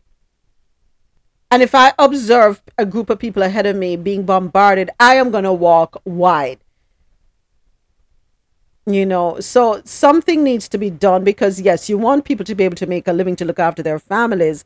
So they probably need to do an analysis, a study, come up with a plan. Um, yeah, they need to do something. Go right ahead. Yeah, morning everyone. Yeah. Good morning, James. Yeah, so so this this is one of the the after effect one of those negative effect from all inclusive because you know when as I mentioned before when all inclusive um started you know back in the the the 70s when the 70s when when it was because it started from bed and breakfast then it evolved into all inclusive. Um one of the, the the selling points um that they used were like encouraging um tourists to stay on the resort. And remember back then jamaica wasn't half as as bad as it is today. So um i believe that you know the government and um the tourism ministry they allow the all-inclusive hotel to dictate what happened and and now with with all the crews and stuff like that you know the negative effect is is like out there. Because wh- when you look at when you look at people that go to the all-inclusive hotel and and you see their reviews they're saying like oh my god jamaicans are the most friendly people. They're warm they're loving they're this and they're they're, they're that. They say all of that because the people who work on the hotels work in the hotel you know they have proper training. Um they they're not um as you know bad as you know some of the people who are who are depending on like hustling every day. Like at least they, they can make ends meet a little bit. So when when they leave the hotel and they go out in the community and and their experience like the hustling it's it's different. Because when you look at for example like cuba cuba you're allowed to there there's no private hotels. You're allowed to go on all the hotels. Um you know when you go to cuba like locals walk on the beach. They offer you um massages. They offer you to get your hair done. They offer you like jewelries. They offer you like um nails to do your nails and stuff like that. And they're not as aggressive as how we see it in jamaica. They'll ask you twice and if you say no then they'll say have a good day and then they move on to the next person. So it, it's not as aggressive. And same thing in in bermuda in um in like Bahamas when you go to those places. And those places is because like the tourists they they they for years they come to the hotels and they come and they go out into the communities. So the people in the communities are used to dealing with tourists. In Jamaica not so much. When you see when you go out in in, in some of those community when they see a tourist is like oh my gosh like I have to try and, and make a killing right now. So it, the, the aggression is more. So you know hopefully you know, with Airbnb and more people venturing out in, in into the community, um, the government. I know the the the minister is doing a great job, but training and public education should be one of those things in in the the, the, the the North Coast area, so that people are not harassing tourists like in an aggressive way. Because you'll get harassed ev- everywhere you go, anywhere you go in the world as a tourist, people are going to, um, you know, come down hard on you. But Jamaica is just extreme. So yeah, hopefully it can change soon. Yeah, James, it's too much. It is too much. Even with the, the fellas on the street, the, the black market fellas on the street who are trying to buy um dollars. It, it, I don't know. Training. Training is important indeed. Thank you for bringing up that point. Okay, so Jamaica is urged to capitalize on scholarship opportunities in Brazil. Story courtesy of Jamaica.loopnews.com. Jamaican students of agriculture and other disciplines are being encouraged to take advantage of the scholarship opportunities available for higher education studies in Brazil. During a recent courtesy call on Agriculture and Fisheries Minister Pernell Charles Jr., Brazil's ambassador to Jamaica, Elza Moreira Marcelino de Castro, said that the initiative will serve to build capacity and enable training of citizens as the world grapples with uncertain times. To achieve food security, we cannot rely completely on the international market. Capacity building is extremely important, and training people is fundamental in this process. As such, she stated that she intends to make the Brazilian scholarships more known to Jamaican students. We offer lots of courses at our university in agriculture and in different areas. We select students every year. I intend to visit the universities and the schools so people can be more aware that the moment they decide to follow their studies, there are more opportunities in Brazil in agricultural education. The ambassador also went on to say that the studies are free of cost, with the students only paying for accommodation. However, she pointed out that from time to time there is collaboration with foundations in Brazil to assist with accommodation for the students. In Brazil, the government provides all the training and the foundation pays for the accommodation. It is something reasonable because for students, usually they have a kind of arrangement close to the school. So there's some kind of way to make this viable for students that they don't have their own financial um, especially for those that don't have their own financial resources. Uh, in his response, Charles Jr. hailed the scholarships as an important display of partnership. And I will say, yeah, um, there are other areas of collaboration between Brazil and Jamaica that were discussed, and these included expanding trade, market access, and ensuring further capacity building. It is very important that we continue to explore opportunities with partners for technical or non-technical strengthening of trade of trade opportunities, partnership training, and just to see the sharing of best practices and opportunities in terms of the full range of the agricultural chain. So, I hope folks are going to take advantage of the fact that the scholarships FOC, the studies are FOC. Do not allow these opportunities to pass you by, folks. Take advantage of that. It is good to see this going on. We need more of that. Go right ahead. Go right ahead. Yeah, Donald, good morning. I would like to I'd like to commend um, the Jamaica government and Pernell Charles on highlight taking the opportunity to highlight the availability of these scholarships. We often drag them over the dirt when they do something bad, or in our opinion. So I think it's good that we should applaud them when they provide these kind of avenues, especially avenues where it's basically free, because accommodation can always be arranged, whether it's through a scholarship there in Brazil or through Jamaica, some help out of Jamaica. But I think we should really, really highlight these things. And as I made points before, there are markets out there, there are places out there outside of Europe and our traditional um, colonizers where opportunity exists at the highest level. And we should definitely take um, advantage of it. And Brazil is a very big market for a lot of stuff. So I think they, they, they did not they deserve to be commended here. I agree. Thank you. Yes, we should. Let's give them a round of applause for that. And something else that sticks out to me because I'm sure you've heard me say, I think Jamaica, Jamaicans need to learn other languages. We are a part of Latin America. We are. We cannot just be hell bent on only patois and English. We cannot be. And Jamaicans need to applaud other Jamaicans that speak other languages and not ridicule them. But these things, I think, should be policies. You know, um, you have to, if you're doing languages, you can't start in secondary school. We have to start doing these things from primary school or even kindergarten, where we could expose kids to a different language as early as possible. So by the time they get into secondary school, they should already have the structure of the language covered. That will make it easier as adults to pick up different other um, languages.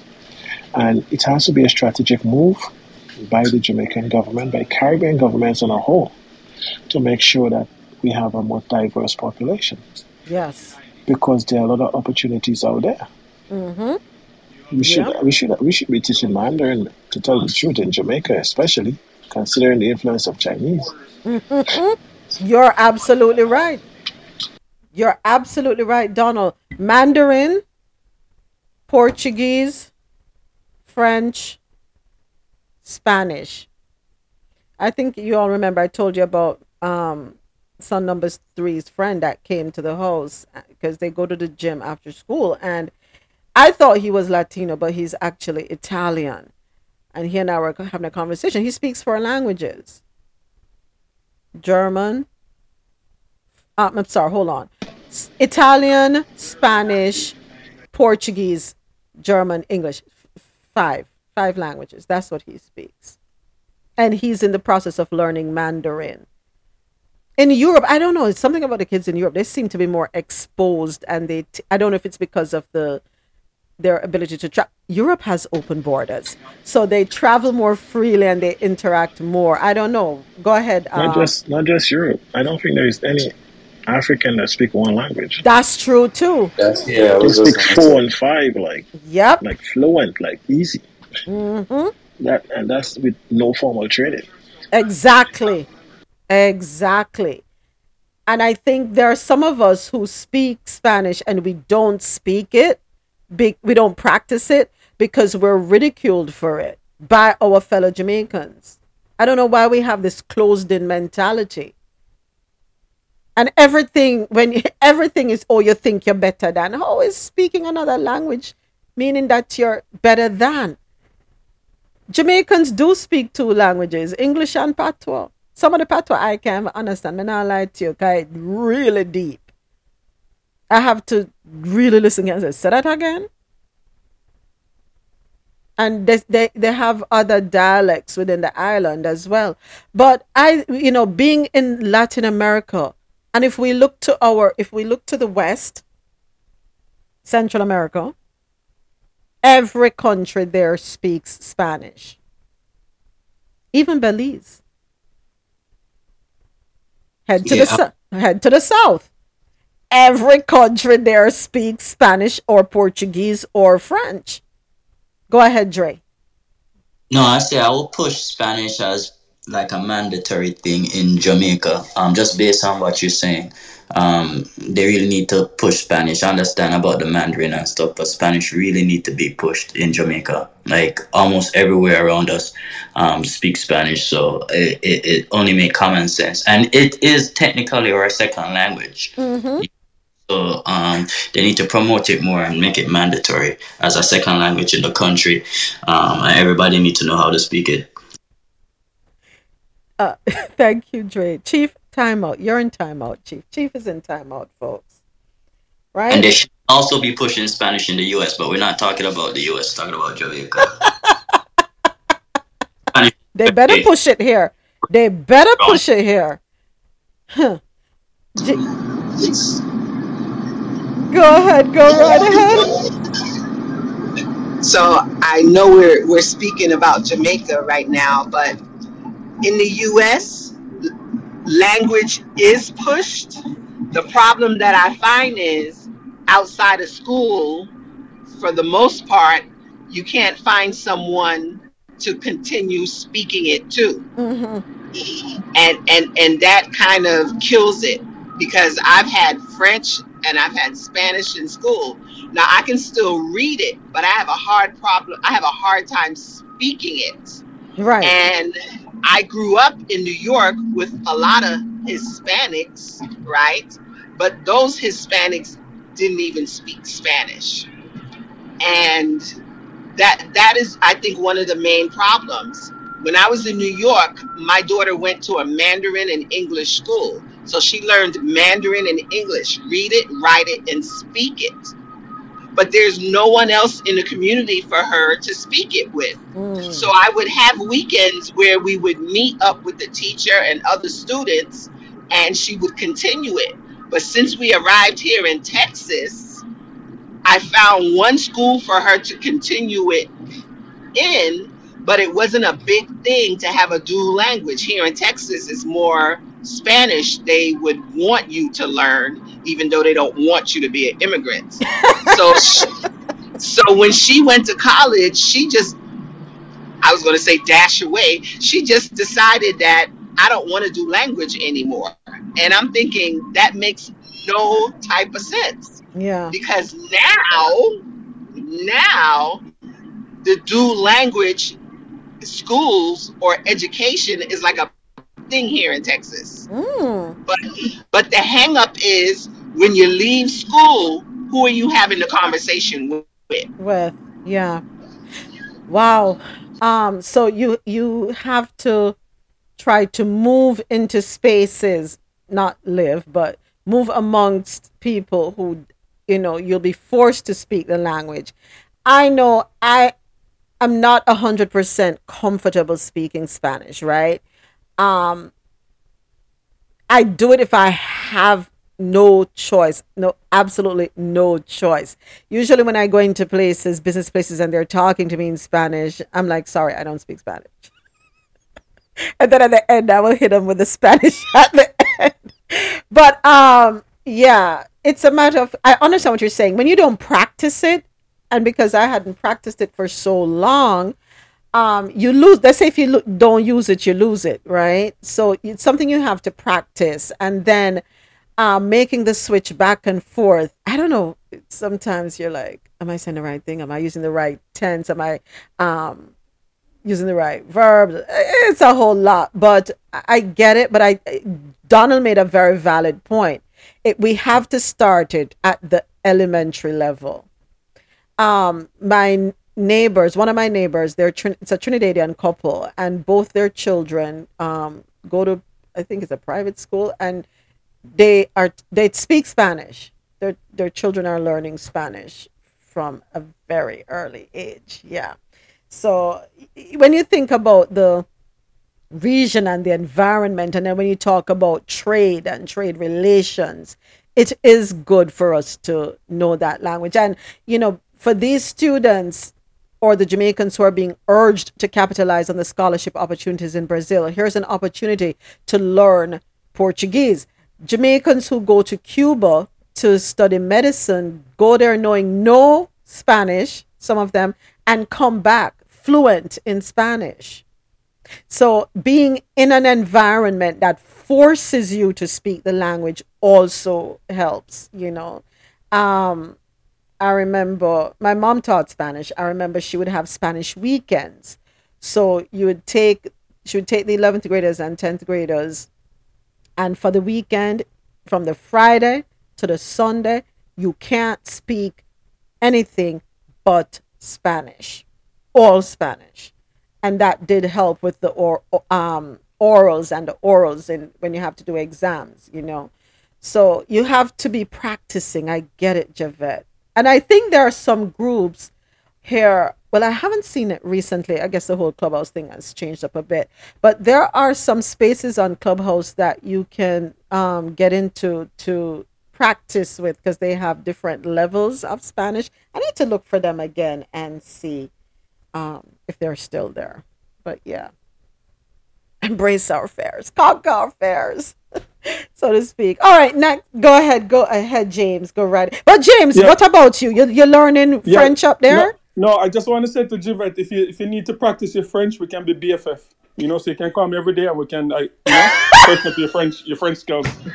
Wow. Y'all heard it first here.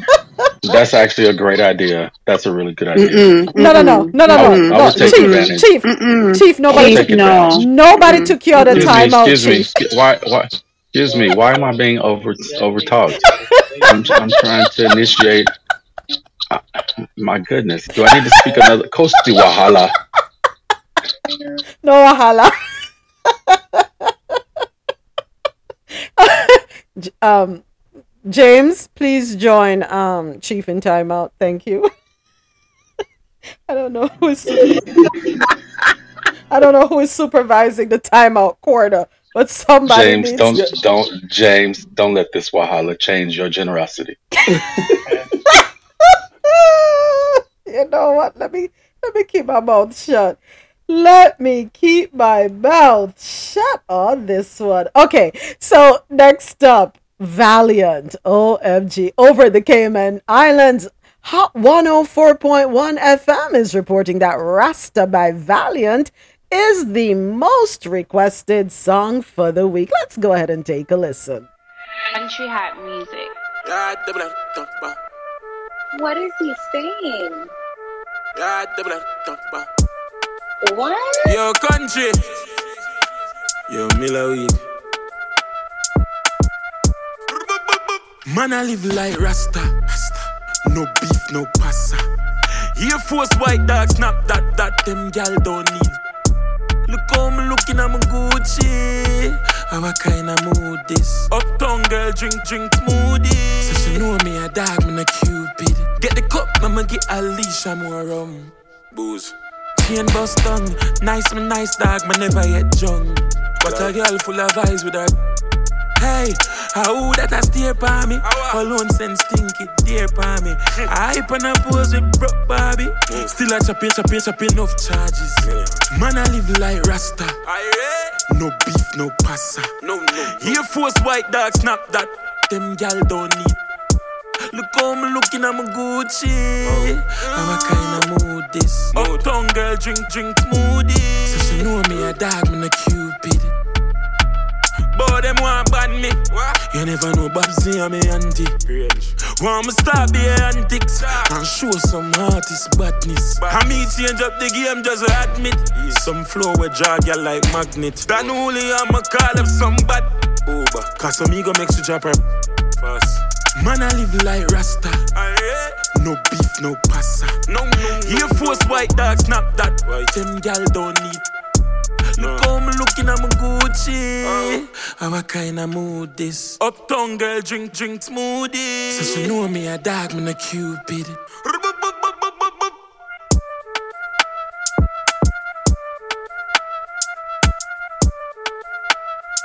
No beef, no pasta.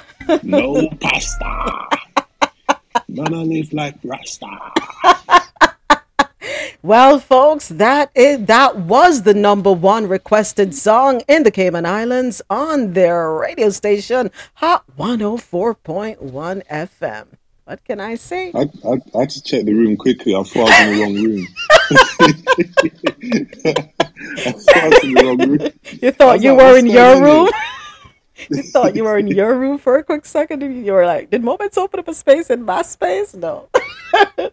no, but you know, we got to showcase the music. And I'm glad that we have a clean version available. And this is what I'm asking for, folks. Have, I'm not saying you can't sing your slack songs because Lord knows me have a weakness for them. I do, right? But if we're talking about reaching a wider audience, and being able to have our music played on air so that we can get to that audience, get out from the underground. This is what we have to do. Double down. It's more work, but get it done. Right? So your reach is further. So this is a smart move by Valiant having the songs both way, clean and raw. All right. I You need a Niger remix. Ah, you want a Niger? Yeah, I already made it while you was playing the song. me want me want goat and cassava. You know, you know what, Chief? You're you're a trip. But yeah, so good job, Valiant. And that song, it's called Rasta Valiant featuring Countree Hype. And the country is spelled C O U N T R E E. Yeah, I, I think that song is one of the biggest songs coming out of Jamaica in the past five years. Because even in Canada, it's blowing up in Canada too. And it's on the it's on the um not underground stations but the regular airwaves. You're you're hearing it there? Yeah, yeah. Good. Yeah. Awesome. On the, the urban, the urban, um, like black, um, radios. Good. That's Yeah. awesome. So, and I think he was here. I think he was here the other. day. Yeah. It, it's, it's a, it's the. I'm not a fan of some of these new songs, but the, I think the the the that beat is one of the. It, it's it's it's trap, right? It it it has a it has a Money. it has a good. It sounds like a trap beat. Um, Yes. It's a dancehall trap beat, yeah. Yeah, but it, it has a good. It's mixed. It's mixed well. Like it's one of the the, the most like.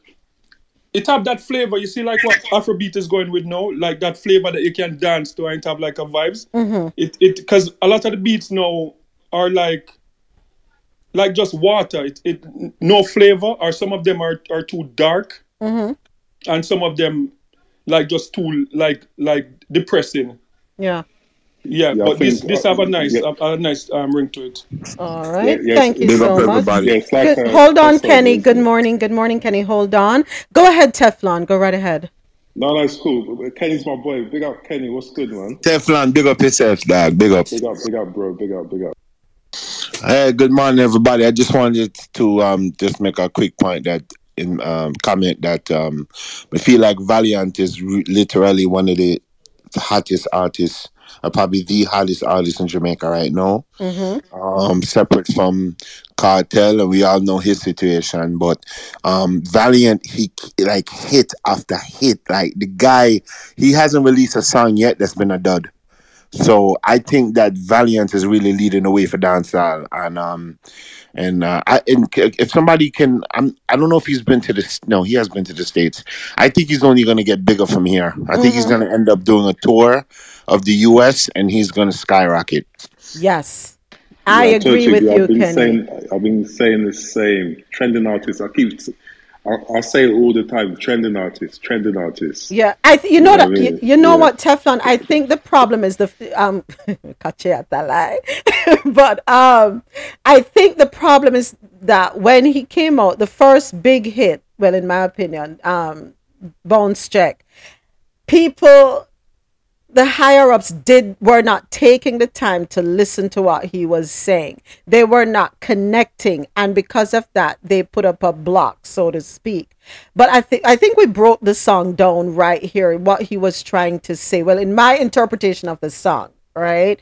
And if they listened to the song, they would realize that the song is talking about people's current financial situation and the fact that they want to change it. And and I think that song resonated with the populace the majority of people in Jamaica and that helped to propel him as well you know? So yeah I think he's uh, yeah, yes Teflon I do listen to Valiant off a clubhouse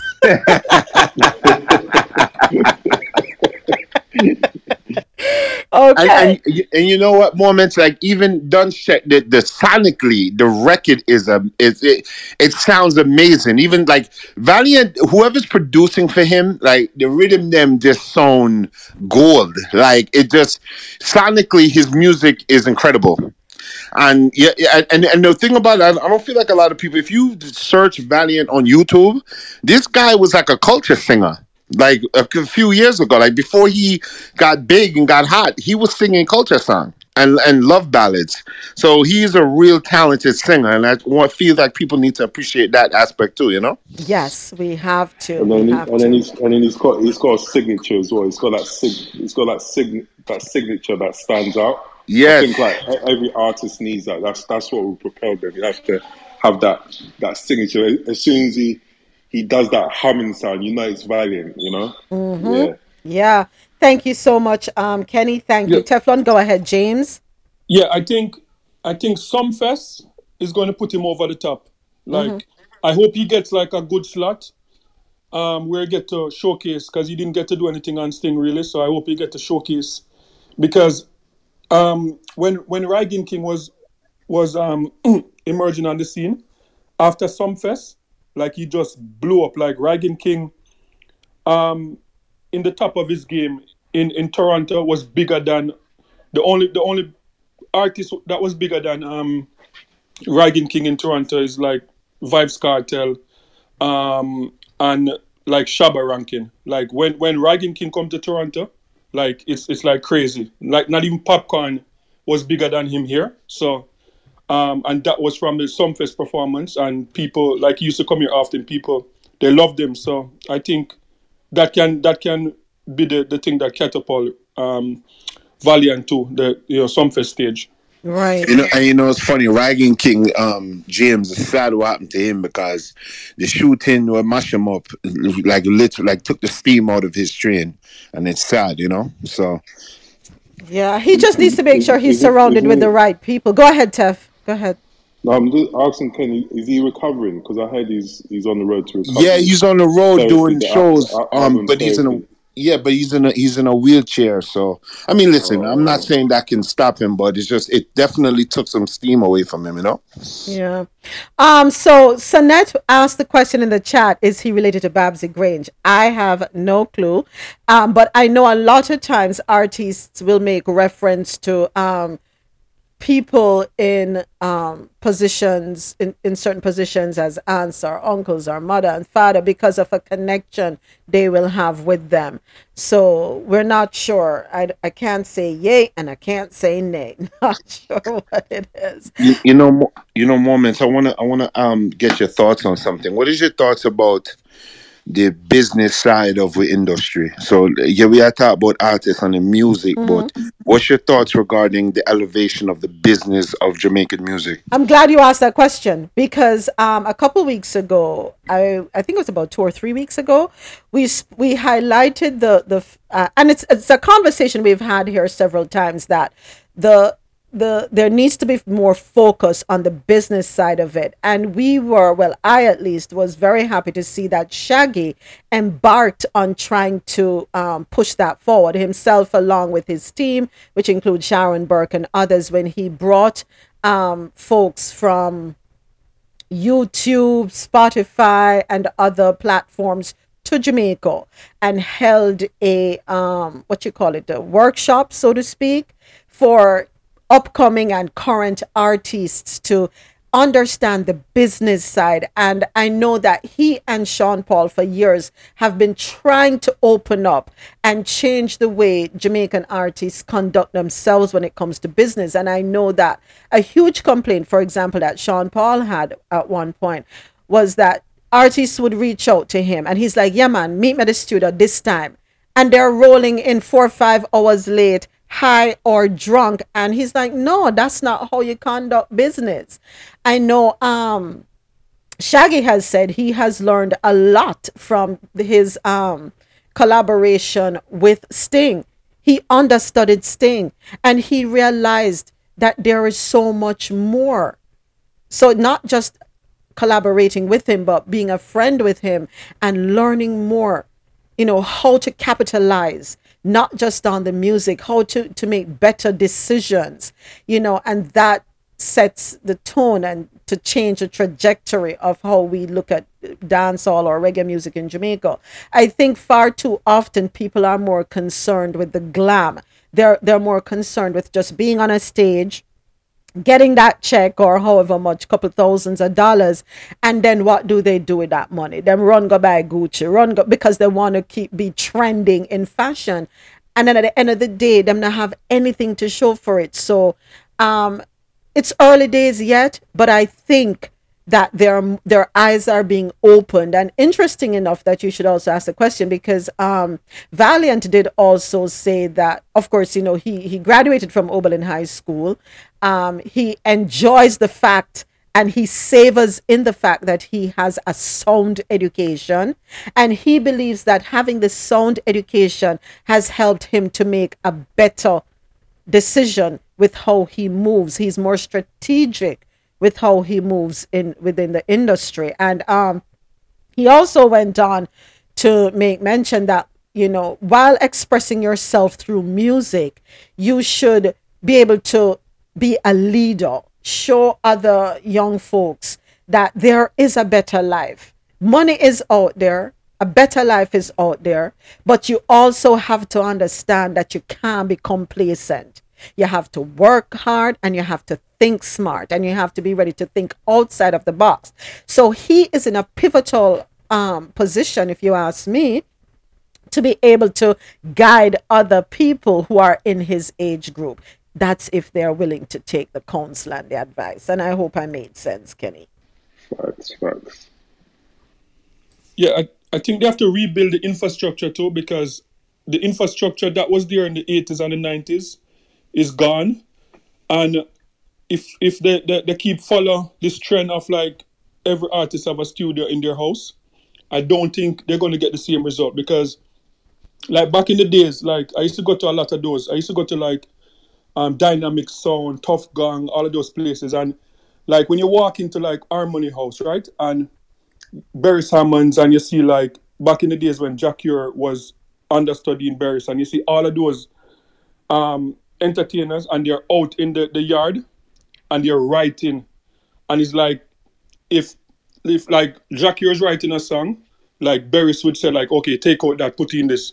And they're out there they're out there drinking and harmonizing and fixing each other's songs.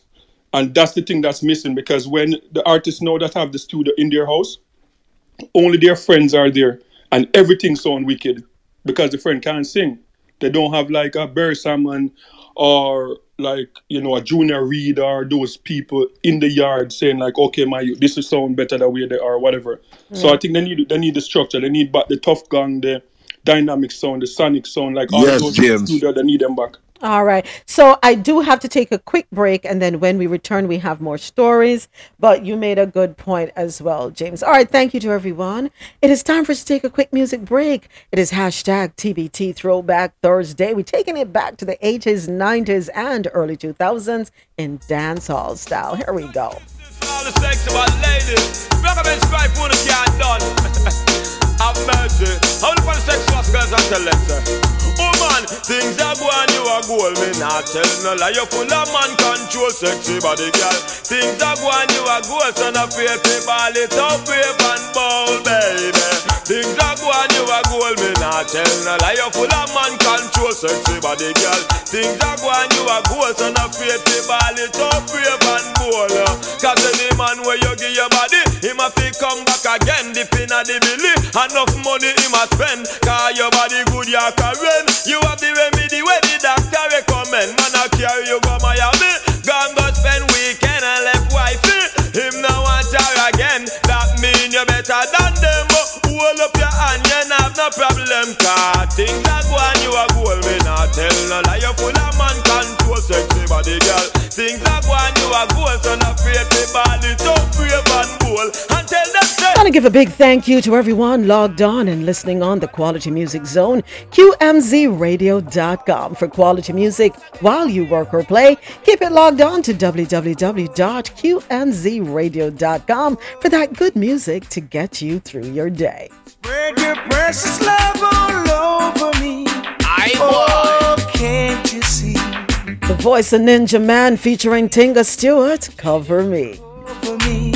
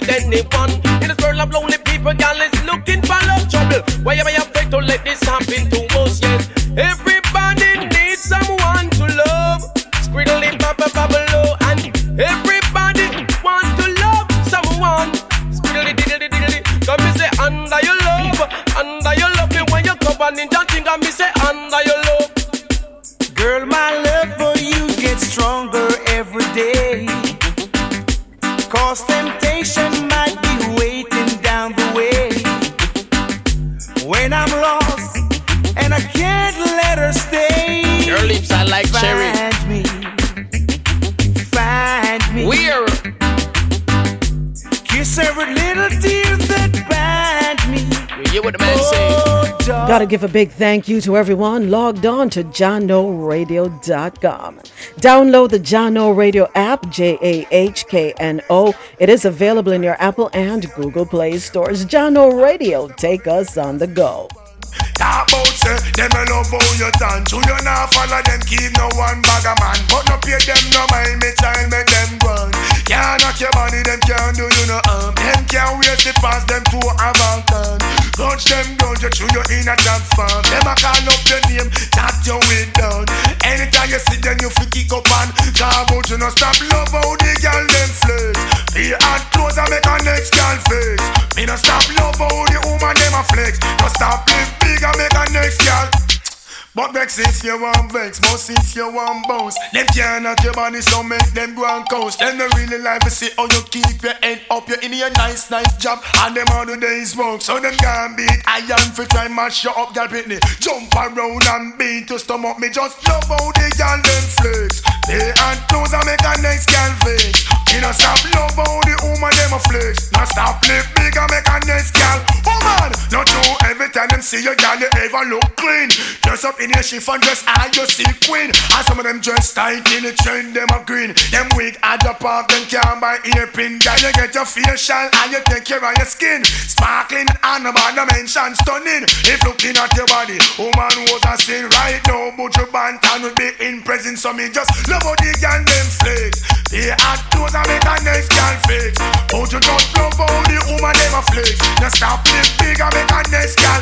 It's like giant food party and the one name end. Conference them have your name in a sit down pan. Talk about set them no love how you turn. True you not follow them keep no one bag a man. But no pay them no mind me child make them run. Can't knock your body them can't do you no harm. Them can't waste the pass them to avant can. Touch them ground you through your inner top farm. Them a call up your name and a chat you with Dan. But would you just love how the girl them. They Gotta give a big thank you to everyone rocking with me right here on Clubhouse. After all, this is where the conversation happens. Thank you so much for joining me every Monday through Friday, 9 a.m. to 1 p.m. Eastern. This is where I read the news and we share our views. Will be my pleasure. She's so precious like the diamond in my treasure. And then me the girl them make me body tense. Them look like some Lexus, some be my hands, some Benz. Which one are you, a Benz or a Bimmer? Some boy need some contact lens. Boy, you chase the girl them while them me a defend. Well, woman is a must and no pretend me a pretend. Boy, you act like star, me girl knocks him from when. Style it up, me girl them some we a scatter. Muggle with the shape and make the funk get swell. Me girl them not stop blow, you never get sell. The killer said, what if I'm style Michelle? Me say, girl them have the face and them have the figure. Remind me of the Benz and me Lexus and me Beamer. To have this girl, be my pleasure. She's so precious like the gold them in on me treasure. And then me say, look when the girl them share with the face and the girl them round like a grape. Just right down top, no intention for rape. Try hawks and get no force and take. Things like a that we not go appreciate. You move any girl mountain so long say what feel. You miss a one cool up every day on the whole topic. You be concentrate. Me say, girl them have the face and them have the figure. Remind me of the Benz, the Lexus and the Beamer. To have this girl would be my pleasure. She's so precious like the gold them in on me treasure. And then me say, girl them have the face and them have the figure. Remind me of the Benz and the Lexus and the Beamer. To have this girl would be my pleasure. She's so precious like the gold them in on me treasure. And then Here's another throwback for you. Who remembers this one from Reggie Stepper, Kimbo King? do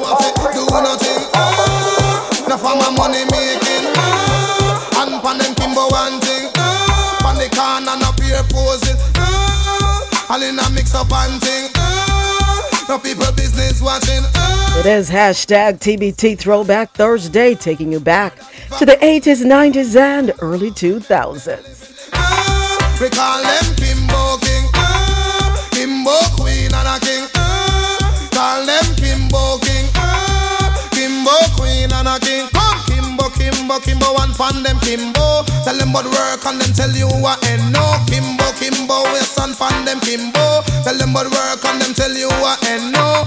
Original Kimbo King, uh, Kimbo Queen and a King, uh, original Kimbo King, uh, Kimbo Queen and a King. Uh. Sometimes them Kimbo, sometimes them full of man. So, like how you wanna miss it, turn fashion. One time gone, not a lazy man. One time gone, we call them lazy woman. Gonna squeeze in one more and then we get back to business. Kicking it off with stories out of Latin America. But here's a little super cat for us, Don Dada. Ever well dressed.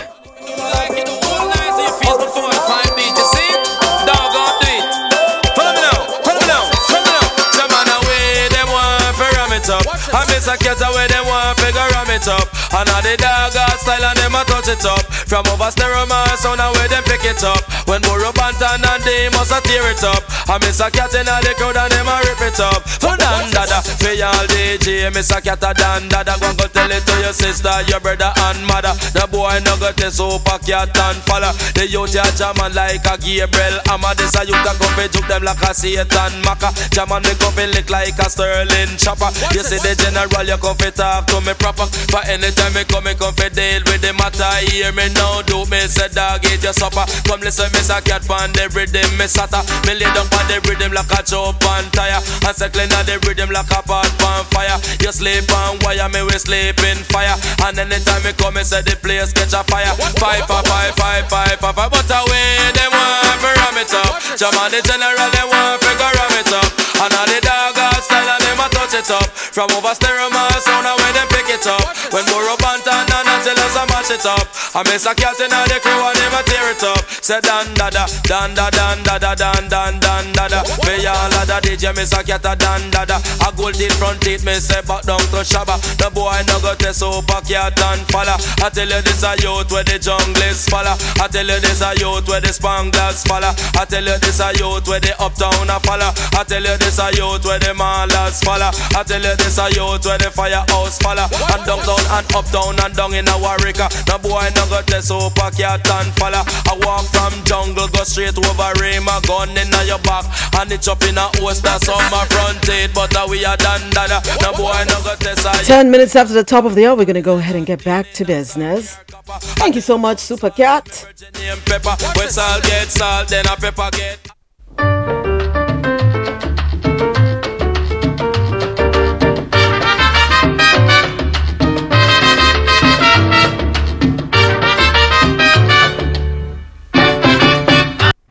This story is so sad. A man in Brazil kills four children with a hatchet at a daycare center. Story courtesy of Caribbean.loopnews.com. A man with a hatchet jumped over a wall and invaded a daycare center on Wednesday in Brazil, killing four children and wounding at least five others, authorities said. The assailant turned himself in at a police station and did not appear to have any connection with the center, which offers nursery services, preschool education, and after school activities. The dead were between the ages of five and seven. Authorities were searching for a motive. The police detective leading the investigation told television reporters, um, this I- I'm sorry, this one is really hard. Images broadcast on networks showed weeping parents outside the private daycare center. The attack took place on the center's playground. According to the local affiliate, uh, they showed a photo of the suspect with a closely shaved head. Police have yet to confirm his identity. The mayor said five wounded children were taken to hospitals and one was in serious condition. School attacks in Brazil have happened with greater frequency in recent years. Last week, a student in Sao Paulo fatally stabbed a teacher and wounded several others. Brazil has seen at least one past attack on a daycare center. That attack also occurred in Santa Catarina in 2021 when an assailant used a dagger to kill three children under two years old and two adults. From 2000 to 2022, 16 attacks or violent episodes have happened in schools, four of them in the second half of last year. That is really sad. Go right ahead, Did they- Did they catch this man? Well, he turned himself in. Okay. yeah. He turned himself in. In. You know, the human side of me feels like if I were one of those officers at the station, I would probably use a hatchet on him too. And then that would be justice enough for me. Doing back to him what he did to those children. I'm not sure why there has been an attack on children in recent years in Brazil. Are they copying what's going on here in the States where there's an attack on children? But when I read the story yesterday, I thought about a video that was sent to me many, well, yeah, many years ago. When I say many, probably within the last five to 10 years. Um, it was a YouTube video um, that I think Marlon's cousin had sent it to me. And it was disturbing for two reasons for me. Even though it is a part of this tribe's tradition.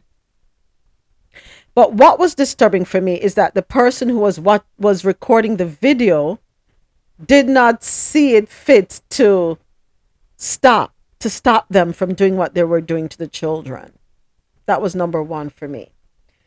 Number 2 for me was watching them bury this child bury children alive as a sacrifice. You know, I just read um, Mike Pence he said that there should be there should be new legislation that says that anybody who is involved or commits mass murder should uh, uh, there should be a new law that says that they have to be executed by firing squad. And there were people who thought that that was very severe and very extreme. But I think it sends a message. I think he's trying to say we need to begin to send a message that there will be repercussions because there are those who commit these crimes who are not trying to be martyrs. They are not trying to be killed. They they they just they want to be apprehended. They don't mind being apprehended. They don't want to be killed. But I, I you know, I think there there should be a message that you will pay some consequences, and it won't be taxpayers supporting you for the rest of your life in jail. Yeah. This is terrible. This is terrible. Um, some people want to go to jail. That is a truth. There are people who have gone to police stations saying they, you know, I, I just want to turn myself in for, you know, whatever. And they're like, no, you, you have to commit a crime. So they go out and they actually commit a crime so that they can be arrested because, you know, they need somewhere to sleep, they need some food to eat, and this is the only way they can get it. But for these people who go out and commit these heinous acts and then don't want to be killed, you have these mass murders and then you don't want to be killed that doesn't make any sense to me. I'm sorry. And why should I feel sorry for you?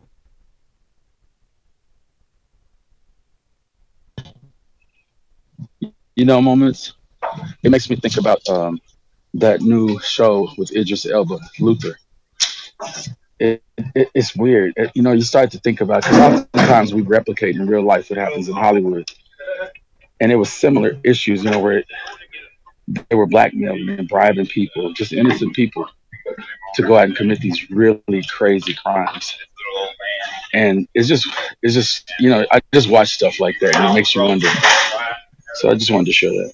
Yeah. So, oh, the the, the tribes, the, the tribes in um, Chief, your mic, your mic. What is on, Chief? What, what is Chief doing there? I was talking to James. Oh, oh, sorry. Okay, so the the tribes, well, two of the tribes in Brazil that I was talking about. One is the Dene tribe, um, and there are other tribes. They have a tradition to kill unwanted children after they are born. Um, then you have another tribe called the Kama Kamayura. Yeah, they engage in infanticide and the selective killing of older children. Now, I make reference to this because I'm saying, could it be that people in this country look at documentaries like these and do research on these tribes and feel that, well, it's okay to take out children. Yeah. I think they take out children because they're cowards. I think they take out innocent people because they're cowards. Because if they had to go to war, if you want to go and kill somebody, why don't you sign up and go to war? Go someplace where people are going to fight you back, not people that are just walking their daily lives, doing whatever they want to do, just living. They're all cowards. I agree with you. I agree with you. I feel that you know anybody who does something like that. I agree with you. Should they don't they don't even have to stand up. Just put them on the, the battlefield.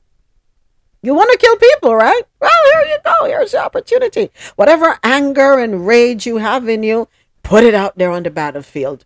We need people on the battlefield. You like uh, automatic rifles because you buy them you walk in stores and you buy them and you you have your ammunition and and then you go into these buildings or you go on school grounds or wherever and you have on your armor you notice that they always have on bulletproof vests why why? Why are you what you protecting yourself from? Oh you want to kill but you don't want to be killed. But oh okay i get it. But why yeah i agree javette. They shouldn't even have to sign up. Just go to war. Just go. Now, see, you, you got to remember, if you go to war, people are going to shoot back. They, don't want people that they, don't want people that are going to shoot back. That's too much like right. You know, that's too much like right. Come on now. Mm, mm, mm, mm. Yeah. Oh, Geely put in the chat that they used to kill twins in Madagascar. Having twins was a sign of bad luck. She thinks it was outlawed though. Wow. No, I'm just wondering, could it be that they watch these type of videos and documentaries and say, okay, yes, so I'm justified in just massacring children, but Javette it's a valid point. Coward. They have some places that they kill um, brown babies too. Mm-hmm. Yeah, it's like some type of ritual. They say like it's a special child and uh, some some type of ritual they do it. Yeah, crazy. Crazy world. Yeah. Well, crazy to us. Let, let's say that. To us, it's crazy. Okay, on the international scene, China vows forceful measures after U.S. Taiwan meeting. Story courtesy of the Associated Press via WSVN.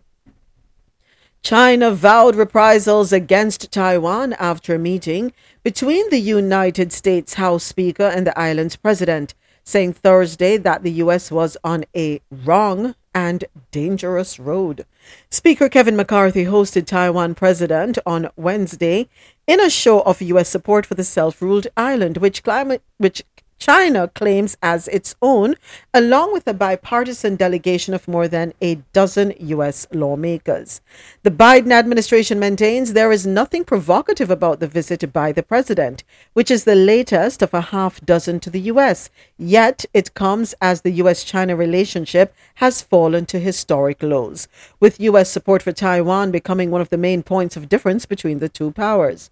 But the formal trappings of the meeting and the senior rank of some of the elected officials in the delegation from Congress could lead China to view it as an escalation. No speaker is known to have met with a Taiwan president on U.S. soil since the U.S. broke off formal diplomatic relations in 1979.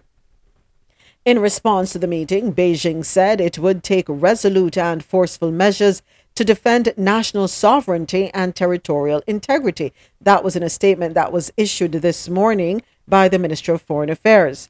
It urged the U.S. not to walk further down a wrong and dangerous road. In December, China's military sent 71 planes and seven ships toward Taiwan in a 24 hour display of force directed at the self ruled island after China expressed anger at Taiwan related provisions in the U.S. Um, the U.S.'s annual defense spending bill. China's military pressure campaign on Taiwan has intensified in recent years, and the Communist Party has sent planes or ships toward the island on a near daily basis. Oh boy. Um, we don't need no more war. That's all me can say. I, we don't need no was. U.S. at this point in time, um, can we please just relax, relax, relax? China with words of warning to the U.S. after Sorry. House Speaker Kevin McCarthy. Let's see if we have anything different in the clip. Hold on. Amy Kiley reports. A day after the Taiwanese president met with U.S. lawmakers, China is flexing its own diplomatic muscles. Its host president and the head of the European Commission, while the former Taiwanese president tours the country. China also is warning the U.S. that supporting Taiwanese independence would be a quote, red line. It is not our intention to escalate. House Speaker Kevin McCarthy and Taiwanese President Tsai Ing-wen say independence wasn't the reason for their meeting. I reiterated Taiwan's commitment to defending the peaceful status quo, where the people of Taiwan may continue to thrive in a free and open society. Bipartisan members of Congress share that take on the self governing island. We take our support for the people of Taiwan seriously and are determined to speak with one voice. As for the Biden administration, it's downplaying the visit. The U.S. acknowledges China's position that Taiwan is part of its country, but doesn't recognize Chinese sovereignty over the island. Transits by high level uh, Taiwanese authorities are nothing new. Um, they're private, they're unofficial. In fact, every Taiwan president has um, transited the United States. I'm Amy Kiley reporting. Well, after Wednesday's meeting, McCarthy tweeted the U.S. should continue to boost its support for Taiwan, particularly with arms sales, trade, and technology. Tread lightly, U.S. right now, we are in no position to take on any unnecessary um, wars. Let me. We have one in that we're fighting, but we're not fighting. Let me just leave it at that. Next up, Iran, top Saudi and Iranian envoys meet in China for a deal that could remake the region. This story courtesy of NPR.org. Support for NPR and the following message come from Eric and Wendy Schmidt through the Schmidt Family Foundation, working together to create a just world where all people have access to renewable energy, clean air and water, and healthy food. On the web at theschmidt.org. Two big oil producers are such bitter rivals they don't even agree on what to call the body of water that separates them. Iran is on the northern shore of what's commonly called the Persian Gulf. That's a nod to Iran, which was once called Persia. Saudi Arabia is just south of that same Gulf. It's a majority Arab country, and people often called it the Arabian Gulf. Now, aside from geography, both nations have spent their oil money on an arms race and proxy wars, but now they're mending relations, and their foreign ministers met today. That meeting was in Beijing. China has been brokering their talks. NPR's Aya Batrawi is appropriately in between the two nations of Iran and Saudi Arabia. She's in Dubai. Welcome to the program. Hi, Steve. Thank you. How big a step is this meeting? So, this is big. I mean, this is the first time the foreign ministers from both countries are meeting face to face in more than seven years. In 2016, um, Saudi Arabia executed a prominent Saudi Shia cleric as part of a mass execution, and Iranian protesters they responded by ransacking Saudi Arabia's embassy in Tehran. So, tensions were high for years after that. But a couple years ago, they started quietly meeting to cool things down. Um, but this is the first time we see the foreign ministers meeting face to face, and it's not just about optics. This could usher in a major regional realignment, and we're already seeing some of that take shape. Okay, well, what does that look like in places like, well, Syria or Yemen? And I'll mention that in both of those places there are civil wars, and Iran and Saudi Arabia are using their money to back opposite sides in those civil wars. Exactly. So those years of wars have torn these countries apart. They've impacted the region. And what we're seeing, though, is that this deal between Saudi Arabia and Iran could help bring an end to the political stalemate in both of those countries. We're already seeing Arab states like Saudi Arabia restore ties uh, with Syria's government that is backed by Iran. Hmm. And in Yemen, where Saudi Arabia has been bombing Iranian backed Houthi rebels, there's a push for a permanent end to that conflict that's killed tens of thousands of people and displaced millions.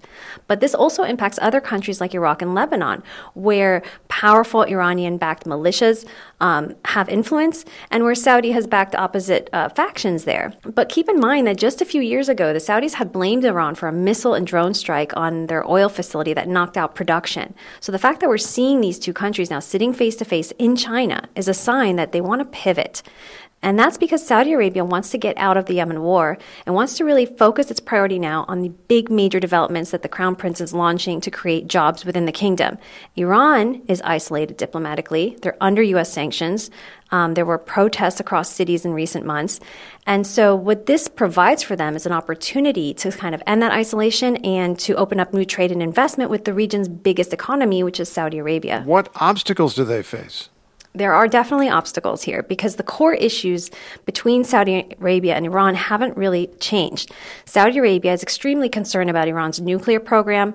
They're concerned about the reach of Iran's paramilitary force and their proxy militias. They're concerned about ballistic missiles and drones that are now being used by Russia and Ukraine. Mm. Um, but look, this deal was was um, brought together by China, a major oil client for both Saudi Arabia and Iran. And China's been vying for more influence in the Middle East, and this deal, as a broker, um, threatens the U.S. dominance in this part of the world. And Gulf nations don't trust the U.S. will defend it against Iran. So the strains in that relationship really gave China an opening, but it's still an open question whether Beijing has enough clout to guarantee that this deal will be seen through on the ground. I guess we'll keep listening for your reporting then. NPR's Aya Batrawi, thanks so much. Thank you. Dre. sure, Dre. Let me go ahead and pin it at the um, top of the page, or and I'll also put it in the chat for you. So. Yeah, moments. Is it is it possible that China is already the the world leader? China been the world leader. you know, it it kind it kind of reminded it kind of seemed like the the LeBron James conversation, like LeBron James the best player in the NBA. Like mm-hmm. some people are saying, oh, he's still the best player, even though like Giannis and other players surpass him a long time. Like, um, you know, there's certain people trying to keep him there, like as the best player. It, it just seemed like that. Like, like America, America has been taking over for a while now, but um, still holding on to being like the, the world leader because all of these stuff that ju- just imagine like the, the Middle East, the, yeah, China broke. Hold on one second, James. MC, your mic is open, and I'm getting a lot of feedback on my end. Thank you so much. Go ahead, James. Yeah, just yeah, China brokering um, deals in in the Middle East. Um, China um, sitting down, having meaningful conversation with with with with African nations.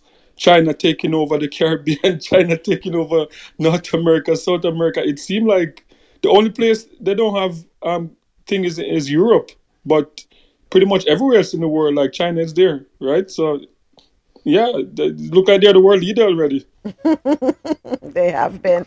All right, thank you, James. Go ahead, MC. So you have to ask yourselves when we talk about China uh, becoming a world leader, you have to say how are they are they becoming a world leader and what mechanism are they using and and the mechanism that they're trying that they're trying to use is um, the U.S. has, has got the Arab uh, the Arabian oil uh, countries to only trade oil in U.S. dollar. And China is trying to get them to is, trying to begin the uh, discussions to change it over to the um, to the Chinese. I don't know how to pronounce their dollar. It's it's it's uh it's Y U A N. So the yuan. And so what happens, so what would happen is this though. Um, if that was to happen, then that means that the U.S. would only the only power that the U.S. would now have is its military. See, right now the U.S. when the U.S. gets ticked off at a country, what do we do? We we we do sanctions against them, and those sanctions mean that you can't spend the U.S. dollar. And if you can't spend the U.S. dollar on the world market, you are greatly handicapped. But if China could say no, we're going to begin to trade oil in a different currency now, you that's how you remove power from the U.S. and then the U.S. only has their military left over in order to try to be an enforcer. So it, it, this is big. This is really big, and a lot of people don't really realize it, but it's big. It is indeed. Thank you so much um, for your comment. Anybody else wants to chime in before I move on? Go ahead, Donald. There are moments, you know, I've spoken about this before. Yes. I've spoken of the, you know, but um, what we have to look at, although they're saying there is risk and there are some key issues that Saudi Arabia and Iran has not come to terms with, what you find happening is there is a stranglehold on the Iranian economy. They have oil, they could produce oil cheaper than most places. But because of the US embargo and stuff like that, they cannot sell their oil uh, because of sanctions and so on. Now, if you have the normalization of Saudi Arabia and Iran, remember Iran is already a member of OPEC. It also it now means that Iran can now sell more oil. You understand? And once they start to sell oil, the economic conditions and stuff would increase, and there would be other collaborations. Iran have some of the best drones. So when you start to have market, you already have Russia as a, uh, as a buyer, you have China, and, and if you normalize relations with um, Saudi Arabia, all of the proxy wars you're fighting, you could redirect resources and so on. So that is huge. And Xi, Xi Jinping and Vladimir Putin has been looking at trying to get oil to be traded outside of the US dollars, as MC, MC said. Anyhow, the US dollars top underpinning oil trades. You, you cannot even estimate the damage it will do Mhm. for the US dollar. Do you understand? And they're not only just looking at the, uh, the Chinese yuan, they're looking at you should be free to trade in your currencies. So this is like really, really big. It will change the whole dynamics. And on top of that, you're now looking at if you pull them into BRICS, where China is leading and putting all the resources, then you're already inc- you know increasing the power of the BRICS. So they're literally creating a world economy outside of Europe and America, and there are more of us out there. So it's really food for thought. Yep, indeed. All right. Thank you, gentlemen. I do appreciate your input. Uh, let me just check the chat real quick. Chief says with Russia releasing $20 billion in debt in Africa, it puts Africa in a position to be a key part of this measure. You know, we have a question. I have a question. I'm glad you mentioned that, Chief. Which countries exactly in Africa did Russia um, step up and pay the debt for? Which country or which countries, I should ask? Do we have that information? I forgot the list, but there's, uh, there's 32 to 40 countries. Wow. Okay. Yeah, it's not small. Wow. Okay, so let me jump on Google real quick. Which countries in Africa? Uh,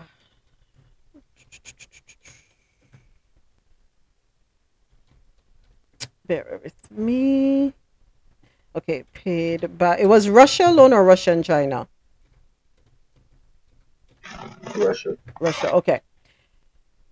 All right, so Russia writes off $20 billion in debt to African countries. Um, so it's a write off. I'm opening up the story here. Bear with me one moment. While it's spinning, looping, looping, looping, looping. All right, well, Yeah, that that's huge because that that, that affects um, GDP, right? Y- you know, so like, you know, I said it a few weeks ago, but with what's going on with America, China, and Russia, um, trying to court Africa, like the, the biggest problem in Africa now are the leaders. If these leaders um, want to pull their, their, their people out of poverty, they'll get rid of their corrupt some of their corrupt ways because I don't I don't remember a, a point in, in modern history where Africa really have this opportunity where they can take advantage of like these like three powerhouses. So I hopefully they they make use of it. You know, we we, we see a few African countries um, pulling themselves out already. So hopefully they do because it's a good thing for Africa, right? They're fighting for uh, fighting for the motherland. Um, let them pay. James, I think Those, there is uh, a countries- under, hold on one I think- Go ahead, Donald. Go ahead. I think there is an undercurrent in Africa where a lot of the current leaders they're remaining quiet, but they're working behind the scenes. And I think there is a set of frustration with the West. You understand? If you have in places like South Africa, they're open about it, where they're saying, "Listen, Russia has supported us during the apartheid system. The West left us uh, and supported, you know, the apartheid system. And um, you see a lot of other countries that say, listen, we are free to do business with whoever we please.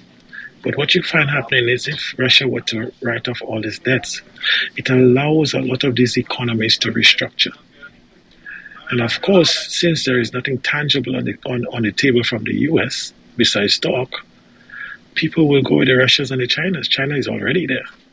So to bring Russia is like, and Russia have always sort of supported a lot of the African countries. Don't get it, you know, mistaken. So this is huge. Yeah, I'm trying to find the list of countries, but why is it so hard? What am I doing wrong? So I did find a list of five Good. countries. Good. Um, I asked Chad for it. It is uh, Algeria, Mozambique, uh, Tanzania, Zimbabwe, and um, Zambia. And then I also found out that in 2005 they did the same thing where they get where they uh, wrote off 11 billion in debt, and then they, in 2014 they wrote off um, 162 million in debt for Ethiopia. So my question really is, what's their angle? What strategic advantage are they hoping to gain from doing this? And that question I have not found the answer to. Hmm. Hmm. But a, a simple angle could be the fact that Europe is very dependent on Russia oil. And with the pushback from Europe right now, they have to expand market outside of Europe. China has been a reliable partner. India, surprisingly, although they're allied to, to Europe and America, has like I think quadruple the amount of oil they're buying from um, Russia.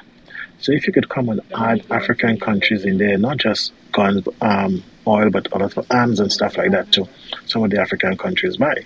So if you improve relations, it means that Russia can pivot from some of the money they might be losing in the West and go into Africa and other countries. That will help them to, to rebalance without, without taking a big hit. You see? Because Europe cannot just cut out Russia because they are so dependent. So it gives them time to sort of grandfather people in to cushion whatever blow Europe has. And there are some people in Europe who would not be able to get rid of them, in the in, in, not even in the medium term. Okay. All right. Thank you. Uh, so Javette sent over um, a link to me. Russia ready to help African nations with critical products over $20 billion written off. Uh, let me scroll down. Russian President Vladimir Putin has reiterated his country's commitment to meeting its obligations on supplies of food products, fertilizers, fuel, and other critical products to African countries. Speaking at the International Parliamentary Conference, Russia Africa in a multipolar world on Monday, March 20, Putin said that Russia is playing a key role in ensuring food and energy security in the continent. I should stress that our country conscientiously meets all its obligations on supplies of food products, fertilizers, fuel, and other products critical for the countries of the continent, thus contributing to ensuring their food and energy security. The Russian president also expressed his country's readiness to supply fertilizers to African nations for free, but added that obstacles are being thrown in their way by the West. You, you know that we are ready to supply part of our resources frozen in European countries, including fertilizers to countries in need for free, with first batches already delivered. However, unfortunately, obstacles are thrown in our way. Additionally, Putin announced that Russia has written off debts of African nations accounting to more than $20 billion. Russia wrote off debts of African states in the amount of 20 billion, he said. According to Putin, the mutual trade turnover between Russia and African nations is growing from year to year and reached almost $18 billion as of the last year end. The more vigorous transition to national currencies in financial settlements and the establishment of new transport and logistic chains will facilitate the development of counter trade turnovers, Putin said. The International Parliamentary Conference, Russia Africa uh, in a Multipolar World, is aimed at strengthening the ties between Russia and African nations, promoting cooperation in various sectors, including trade, energy, healthcare, and education. The conference is being attended by or was attended by lawmakers from Russia and African countries, as well as representatives from international organizations and business. Russia plays an important role in the international fertilizer market due to several factors, including its abundant natural resources, strong production capacity, and strategic location. Firstly, Russia is rich in natural resources, including large deposits of potash, phosphate, and nitrogen, which are key raw materials for producing fertilizers. Russia is one of the world's largest producers and exporters of potash, accounting for around 20% of global production.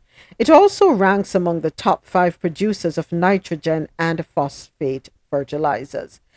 Oops. Okay. And all right. So not allowing me to read anymore. they said got to sign up. I don't know why they want me to sign up, but whatever. So we have that so far, and I know a couple more links came in, did, didn't they? Oh. You know, it's interesting. I just found out that a lot of that much of the debt that Russia is forgiving is actually is actually debt that was inherited. I mean, that was um, that was put on the books during the Soviet Union era. So it was actually debt that was inherited from the Soviet Union, and that um, from that Russia is actually hoping to actually it's, is, is exactly what you said they're looking for uh, political influence in those countries and economic influence in those countries. So they're they're really swapping dead debt from the Soviet Union for current day influence. Mm. Yeah, I think we're also missing the elephant in the room. So we, we got to think about this from the context of futures, right? And what does the future look like? The, the bottom line is this. Everybody says in this room has said this is really big nobody has said what big is. We, we, we speculate, but we don't want to say it because we know what that is. Most likely it's World War III. In the event that Russia gets hit really hard, who got resources? Africa. Like Nigeria, oil is the number one export, right? Look at everything that you need, every export the world is taking a hold of, including China. China can't even feed itself. That's why they need to be in Africa. So everybody's looking at in the event that we are hit with a war, where are we going to get resources from? How are we going to utilize our resources? So they're leveraging, like the brother just said, they're leveraging a relationship in advance, and it's going to help Africa. But it, it, let's let's keep it real. It is a leverage, and it's a good one Chief, for those countries. Let me ask you a question, Chief. Are we talking about the same Africa that, you, that the U.S. tells us there's nothing but starvation? Oh, of course. Absolutely, absolutely. The propaganda is real, baby. it's real. It's real. It's real. What's Skilly? What's Skilly being said? Bend over. Yeah, that's exactly right. It's, they they just want us to. They want us to really fall for. I don't know why I'm. I don't know why I'm so humorous this week. Woo. But anyway, uh, no. But seriously, it's just yeah, it's that Africa. Mm-hmm. And that, we know, Africa, we know, okay. they know, even the people in Africa know. Yes, and these these puppet politicians who have who have been leveraged using that U.S. dollar.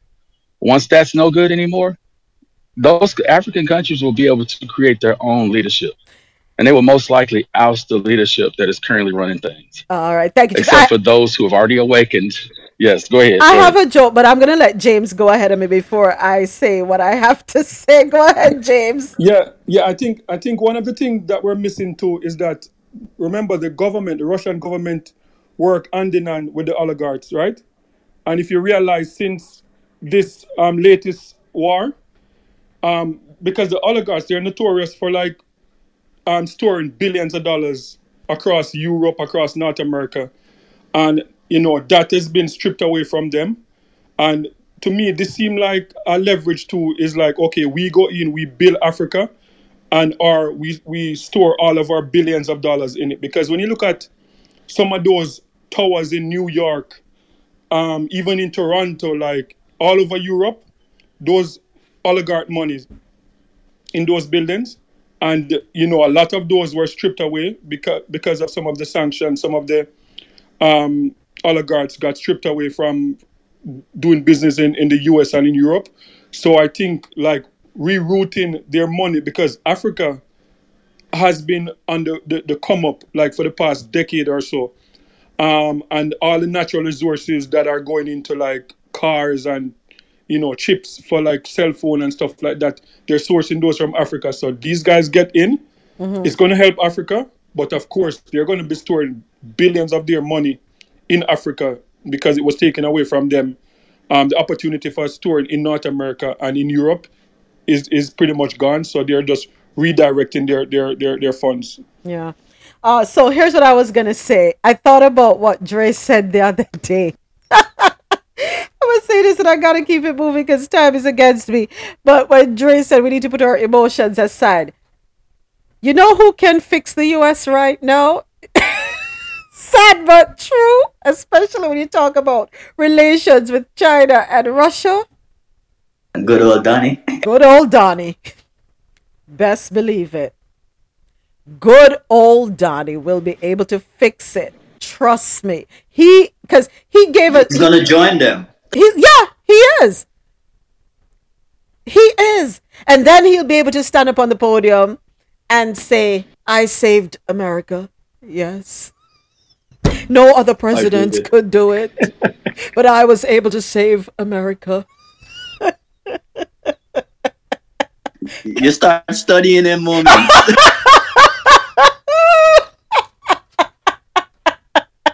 And then he will be hailed as the all powerful. You know what? Let me keep it moving. Time is running out on me. The royals dropped consort from Queen Camilla's title. And what is the big deal? NPR.org. Corella. Behave yourself moments. Buckingham Palace released King Charles's coronation invitation on Tuesday, giving royal watchers much to discuss. The invitation printed on recycled cards. Oh, they're being um they're looking at sustainable ways. Okay, with gold foil detailing, features symbolic flora, fauna, and coats of arms. It will be sent to over 2,000 guests, inviting them to the May 6th event that will be held at Westminster Abbey, where First Lady Jill Biden will represent the U.S. And it refers to the King's wife as Queen Camilla for the first time, officially dropping the word consort from her title. And that has raised some eyebrows in large part because of Camilla and Charles's controversial relationship and the palace's previous stance on her position. You know, yeah, we all know she was the sad chick. could have chosen a better looking side chick. But anyway, like everyone else, I was surprised to see Camilla announced as Queen Camilla as opposed to opposed to I'm sorry, her picture is distracting me. I was surprised to see Camilla announced as Queen Camilla as opposed to Queen Consort Camilla, which Queen Elizabeth had indicated as how she expected Camilla to be addressed once she became the monarch. And that's according to Nicoletta Gullis. The palace argued that it made sense to call Camilla Queen Consort before Queen Elizabeth died to more clearly distinguish between the two. However, she adds this invitation confirms that won't be the case going forward. It's mostly symbolic, but when you think about it, the monarchy itself is mostly symbolic. I'm sorry. Who gives a Wake me up when you finish.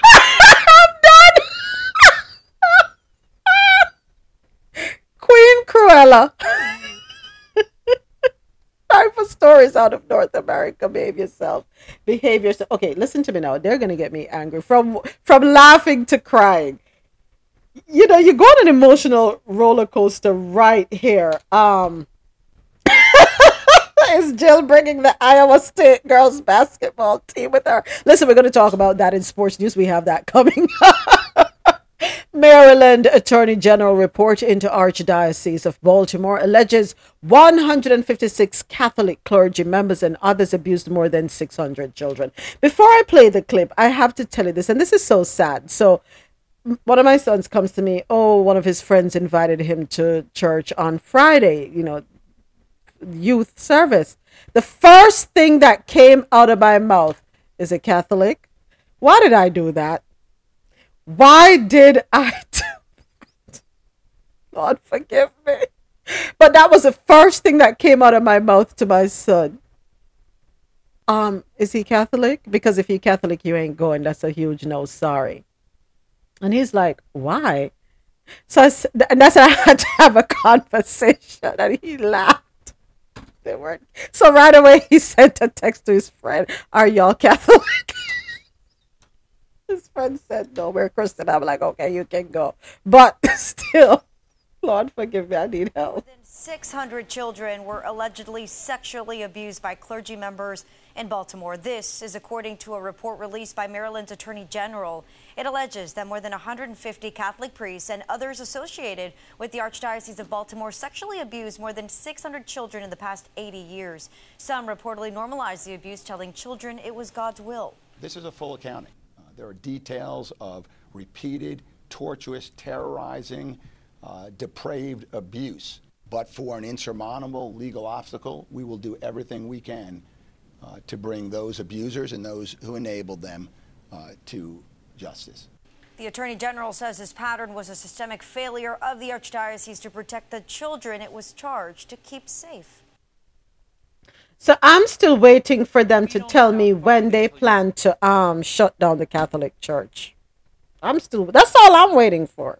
How many more atrocities do we have to hear about?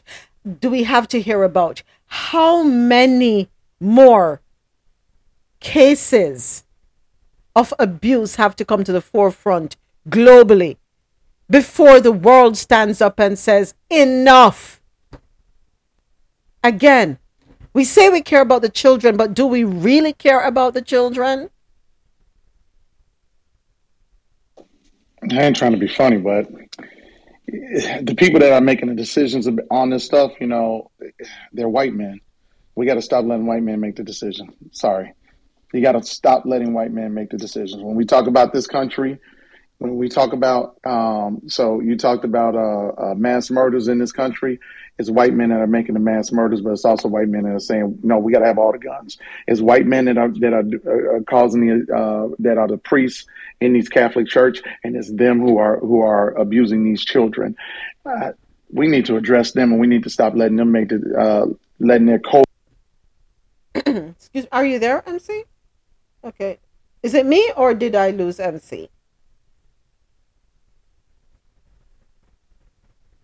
Are you hearing me? No, it's no, Okay, it's okay. not you. I think they got him. Okay. They got him. Vatican. They don't. His mic is muted, but I don't know what happened. Yeah. I think I think they muted me, but I, I think I think they muted Yeah. See, you know. He said he thinks feel we you, MC. or me.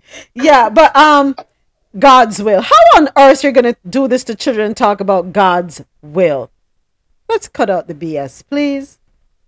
I am here for a shutdown. I'm sorry. You know, we I I know we have to um be a little mindful of what we say because we're on air and you know, especially now that um bill S8 what is it 686 check it out on congress.gov and you'll learn more about what bill S 688. 688 well there are 686 as well um yeah you know we'll understand that everything we don't know when we, one of us will get snatched up Moving right along, Stacey Abrams is chosen as Howard University's first chair for race and black politics. Story courtesy of NPR.org. Stacey Abrams, the former two time Georgia gubernatorial candidate, is joining the faculty at Howard University in Washington, D.C. The school made the announcement on Wednesday. Abrams, a former Democratic leader in the Georgia House, will serve as the inaugural Ronald W. Walters Endowed Chair for Race and Black Politics. In her new role, Abrams will lead uh, research across the university on political issues impacting Black Americans, in addition to working with other faculty members on these issues.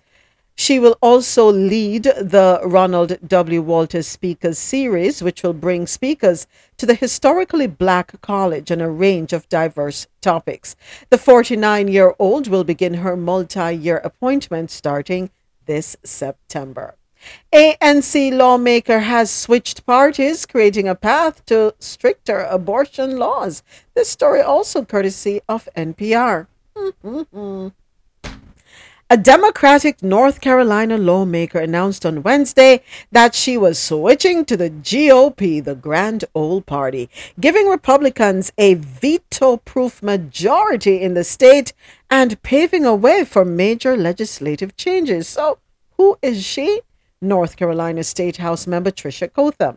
Cotham's political career is preceded by a legacy of Democrats. Her mother, Pat, is a longtime Democratic member of the Mecklenburg Commission and a Democratic National Committee member, and her father, John, was a chair of the county's Democratic Party. A former school public school assistant principal, she had previously served in the North Carolina House of Representatives from 2007 to 2016 before returning in January. Her stance on several issues have been consistent with the Democratic Party. She's previously opposed new abortion restrictions. She's been supportive of LGBTQ rights and supported public education in the state. But she has also voted with the GOP recently, including on a bill requiring sheriffs to cooperate with ICE officials, according to reporting with member station WFAE. So, what is the big deal? Early on Wednesday, she made the announcement that she would switch party affiliation from Democrat to Republican, citing bullying from Democrats as one of her main motivators. The switch comes at a tipping point for North Carolina's legislature and would give the GOP 72 seats in the House, the precise number needed for a veto proof majority. It already has the numbers in the Senate, meaning Republicans can enact policies over the opposition of Democrat uh, Governor Roy Cooper. It could also precede new legislation on immigration, voting, and abortion rights that North Carolina Republicans may pursue. Last week, her absence alongside two other Democrats during a vote on repealing pistol permits allowed for the GOP to push the change through, despite Cooper's veto, drawing ire from the constituents and colleagues. Various North Carolina progressive groups have expressed outrage in statements and online, calling for her resignation and alleging she misrepresented herself to her constituents. So, what are the people saying? Here's what Cotham had to Check say during her. account for large deposits.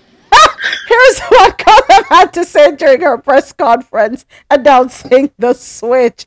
I am still the same person. I am going to do what I believe is right, and I'm going to follow my conscience. I have suffered many attacks since I've been up here from Democrats in this party, from blasting me on Twitter to calling me names to going after my family, going after my children. The party wants to villainize anyone who has free thought, free judgment, has solution, wants to get to work to better our state, not just sit in a meeting and have a workshop after workshop, but really work with individuals to get things done because this is what real public servants do.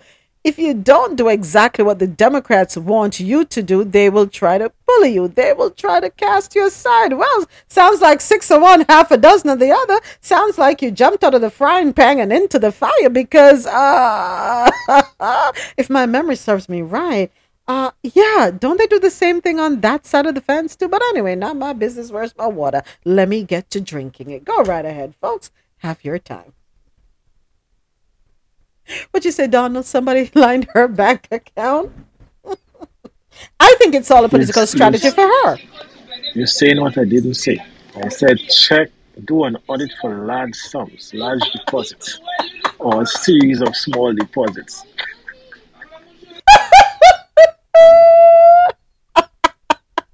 Listen, she has removed emotions from the equation, as Dre has suggested, and she's looking into the future. She's playing the futures game. She's like, huh, yeah, huh.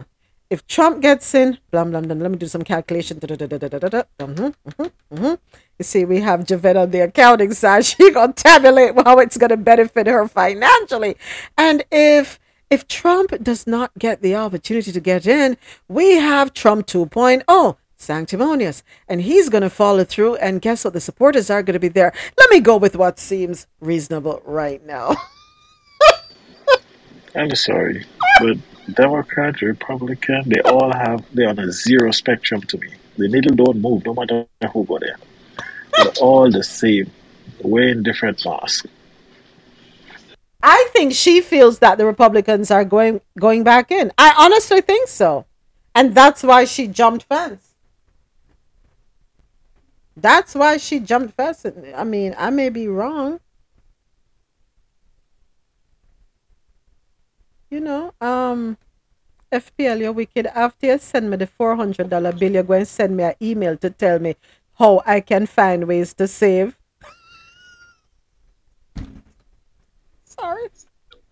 Hey, if if if DeSantis wins or Trump, we have space over here, so you guys are welcome.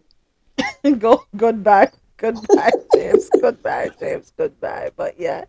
Switch! Okay, it's time for you know what? It is time for business and tech news. Um, this is so sad. I'm sure y'all saw the story, but before that, here is this. It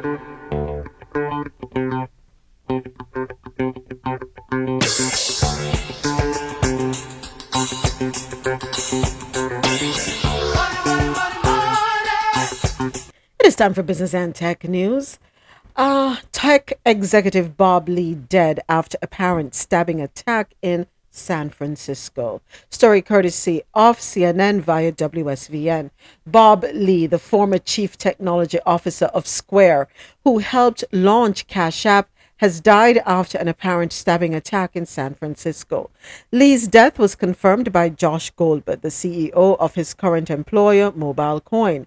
Lee joined Mobile Coin, a cryptocurrency and digital payment startup, in 2021 as its chief product officer.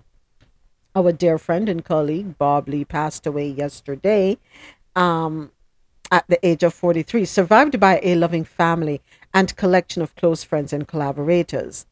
Huh. Bob was a dynamo, a force of nature. Bob was a genuine article. He was made for the world that is being born right now. He was a child of dreams, and whatever he imagined, no matter how crazy, he made real. According to a statement from the San Francisco Police Department, officers responded to the report of a stabbing early Tuesday morning in the Rincon area of San Francisco, where they found a 43 year old adult male victim suffering from apparent stab wounds. Officers rendered aid and summoned medics to the scene. The victim was transported to a local hospital with life threatening injuries. Despite efforts by first responders and medical personnel, the victim succumbed to his injuries. Multiple local news organizations cited unnamed police sources saying Lee was the victim of a stabbing. Police indicated no arrests have been made and that the investigation remains active. San Francisco has been grappling with an apparent uptick in crime as it still attempts to bounce back from the pandemic. I'm not buying that part. Sorry, y- y'all can delete that part. Um, mm-mm.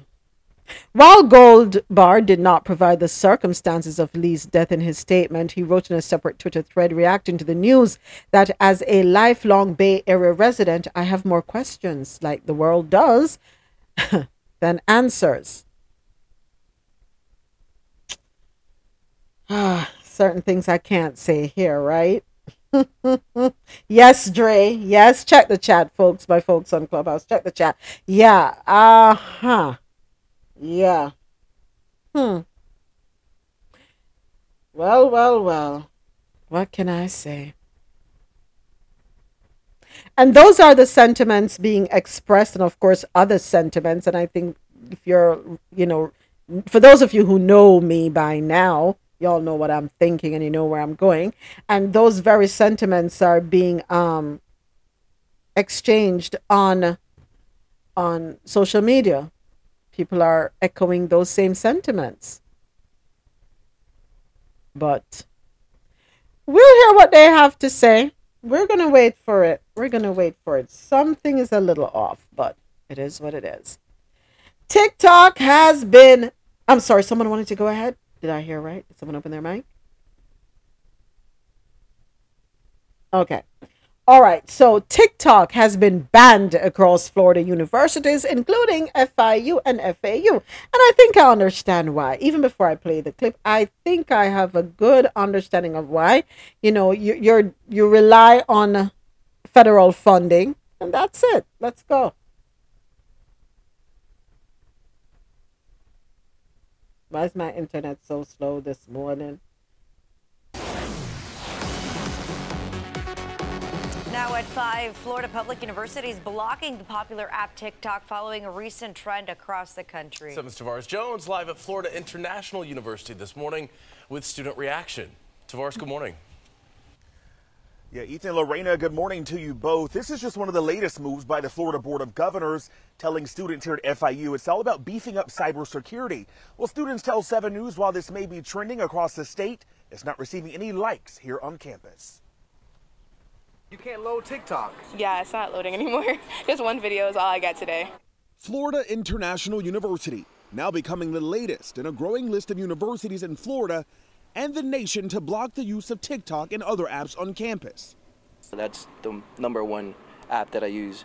But the app is only blocked if students are using the school's Wi Fi network or university owned devices. I can't open up any comments. Search isn't working either. The ban began late last month following an emergency regulation approved by the Florida Board of Governors. FIU telling students and staff it's an effort to prevent cyber threats. We gotta go to class now. But students tell 7 News it also prevents them from using their main source of getting information. It's another app that we can use to get informed internationally and just keep up with stuff and learn. It's a way to stay connected, it's a way to see what's going on. I prepared for this hearing. This comes on the heels of TikTok CEO sitting through a grueling congressional hearing. A lot of your answers are a bit nebulous. They're not yes or no. As he was grilled about the app sending sensitive information to China, which he denies. I have seen no evidence that the Chinese government has access to that data. Now, back out here live, I can tell you we talked about that growing list across the state. Those other universities with TikTok banned on campus include Florida State University, the University of Florida, FIU, and FAU and Boca. We're live this morning at the Florida International University. I'm Tavares Jones, today in Florida. They have no choice. They, they have to. They have to do what um, federal government says they have to do if they want to continue to get federal funding. It is what it is. Just like that. Twitter labels NPR's account as state affiliated media, which is untrue. Story courtesy of NPR.org. Twitter added a state affiliated media tag to NPR's main account on Tuesday, applying the same label to the nonprofit media company that Twitter uses to designate official state mouthpieces and propaganda outlets in countries such as Russia and China. NPR operates independently of the U.S. government, and while federal money is important to the overall public media system, NPR gets less than 1% of its annual budget on average from federal sources. Noting the millions of listeners who support and rely upon NPR for independent, fact based journalism, NPR stands for freedom of speech and holding the powerful accountable. It is unacceptable for Twitter to label them this way. A vigorous, vibrant free press is essential to the health of our democracy. NPR officials have asked Twitter to remove the label. They initially assumed it was applied by mistake. We were not warned. It happened quite suddenly, said Laura, who is a spokesperson for NPR. In response to an NPR email for this story seeking comment and requesting details about what in particular might have led to the new designation, the company's press account auto replied with a poop emoji, a message it has been sending to journalists for weeks. Is, is that professional? A poop emoji? That's that that is what uh Twitter is sending out? Is it reflective of the boss? I don't know. You know, you're right. You're right. Th- thank you for the reminder. Thank you. Wow. Oh boy. Well, I can say NPR is one of the few places you can get a reasonable news, though. Mm-hmm. Reasonable. I mean, most of the rest is just crazy. Yeah. Yeah. So before I read this next story, um, FDIC, this is the title.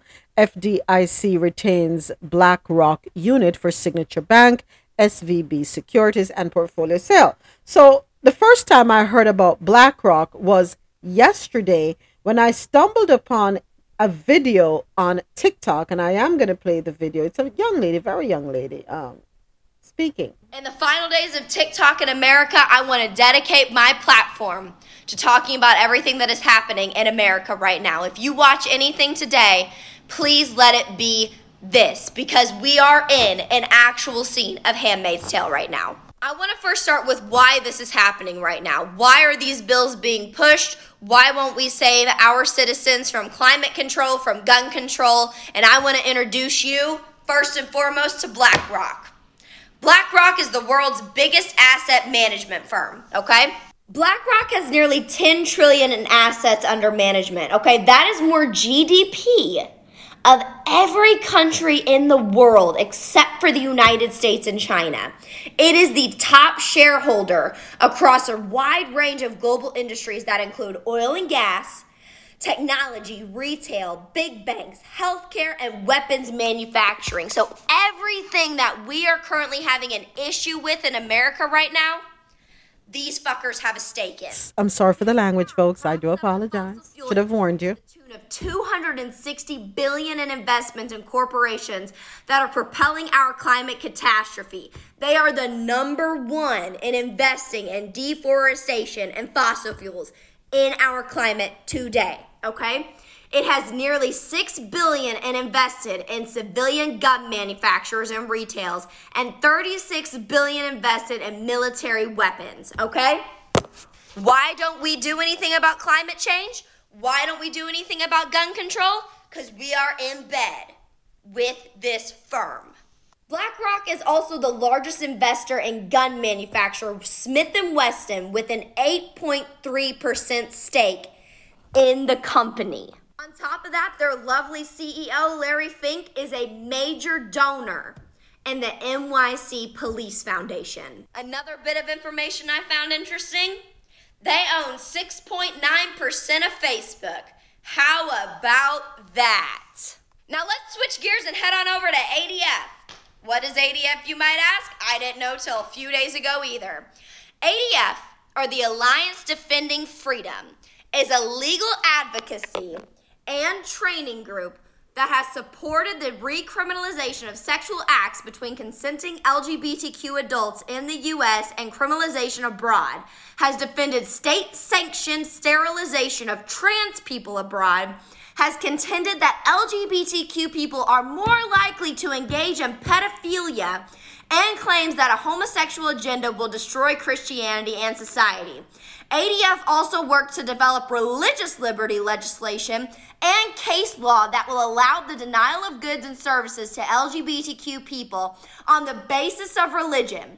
Since the election of President Trump, ADF has become one of the most influential groups informing the administration's attack on LGBTQ rights. You know the group in Handmaid's Tale that took over the United States? This is them. This is the group. This group believes in bringing back traditional Christian roles, meaning that a woman serves her husband and that the LGBTQ is completely criminalized 100%. And why is this group so scary? Because our members of government, our members of Congress, the people that are supposed to be protecting us, that are for the people, are in bed with this group. For example, Alan Sears was the longtime president, CEO, and general counsel of ADF until January of 2017.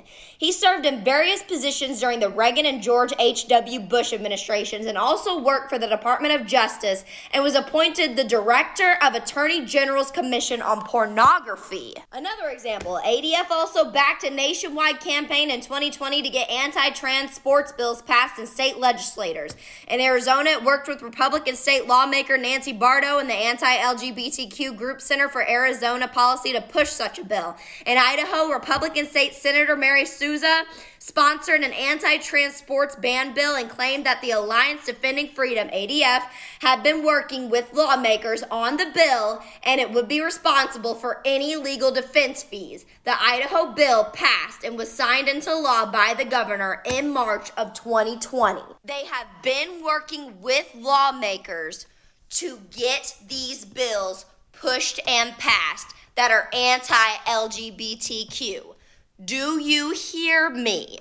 This has been happening for years. This group has been the group behind the scenes that has been funding this and pushing it with lawmakers. So at this point, you might be asking yourself, what is the goal? Where are we headed? Why is all of this happening? The goal of this group with lawmakers is to turn our democracy into a Christian theocracy. Okay? That is their goal. They want to flip our entire government upside down. Okay? And they've been doing it and they are winning.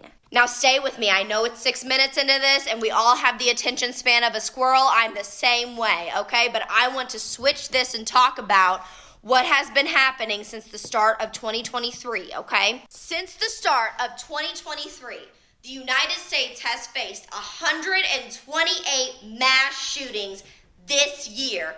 That is more shootings than the number of days we have had this year. Of those 128 shootings, 13 of them have been school shootings. 13 school shootings in three months. Bringing it over to bills being proposed and passed. There were 21 members of South Carolina state legislators that not only drafted this bill, but actually filed the bill that would criminalize women who had abortions and charge them with murder in the state of South Carolina. And murder can mean execution. That is a harsher punishment than a rapist gets. Let's bring it on over to Texas.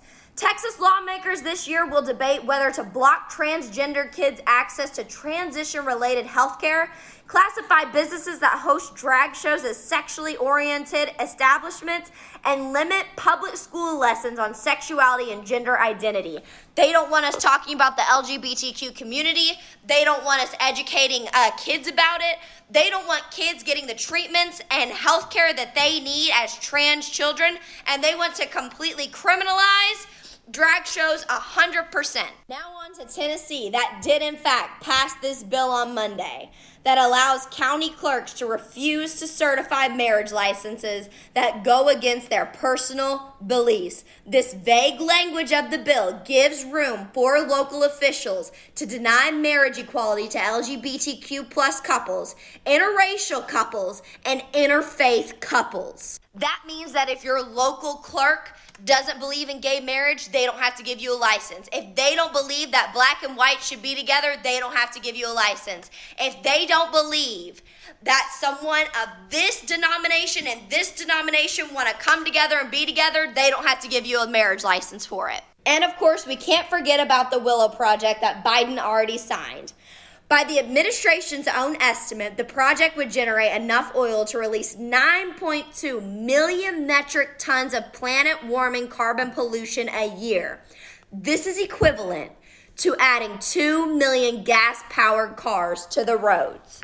This has already been signed and put into place. This is already happening. Guys, I barely even scratched the surface of everything that's going on. I didn't even talk about the Mississippi Jim Crow laws that are being put back into place. I didn't even talk about the restrictive act going on and the TikTok ban. Americans, I need you to listen to me because this is crucial. Okay, this is a crucial turning point in our country, in our history. Okay, and they want us to stay divided.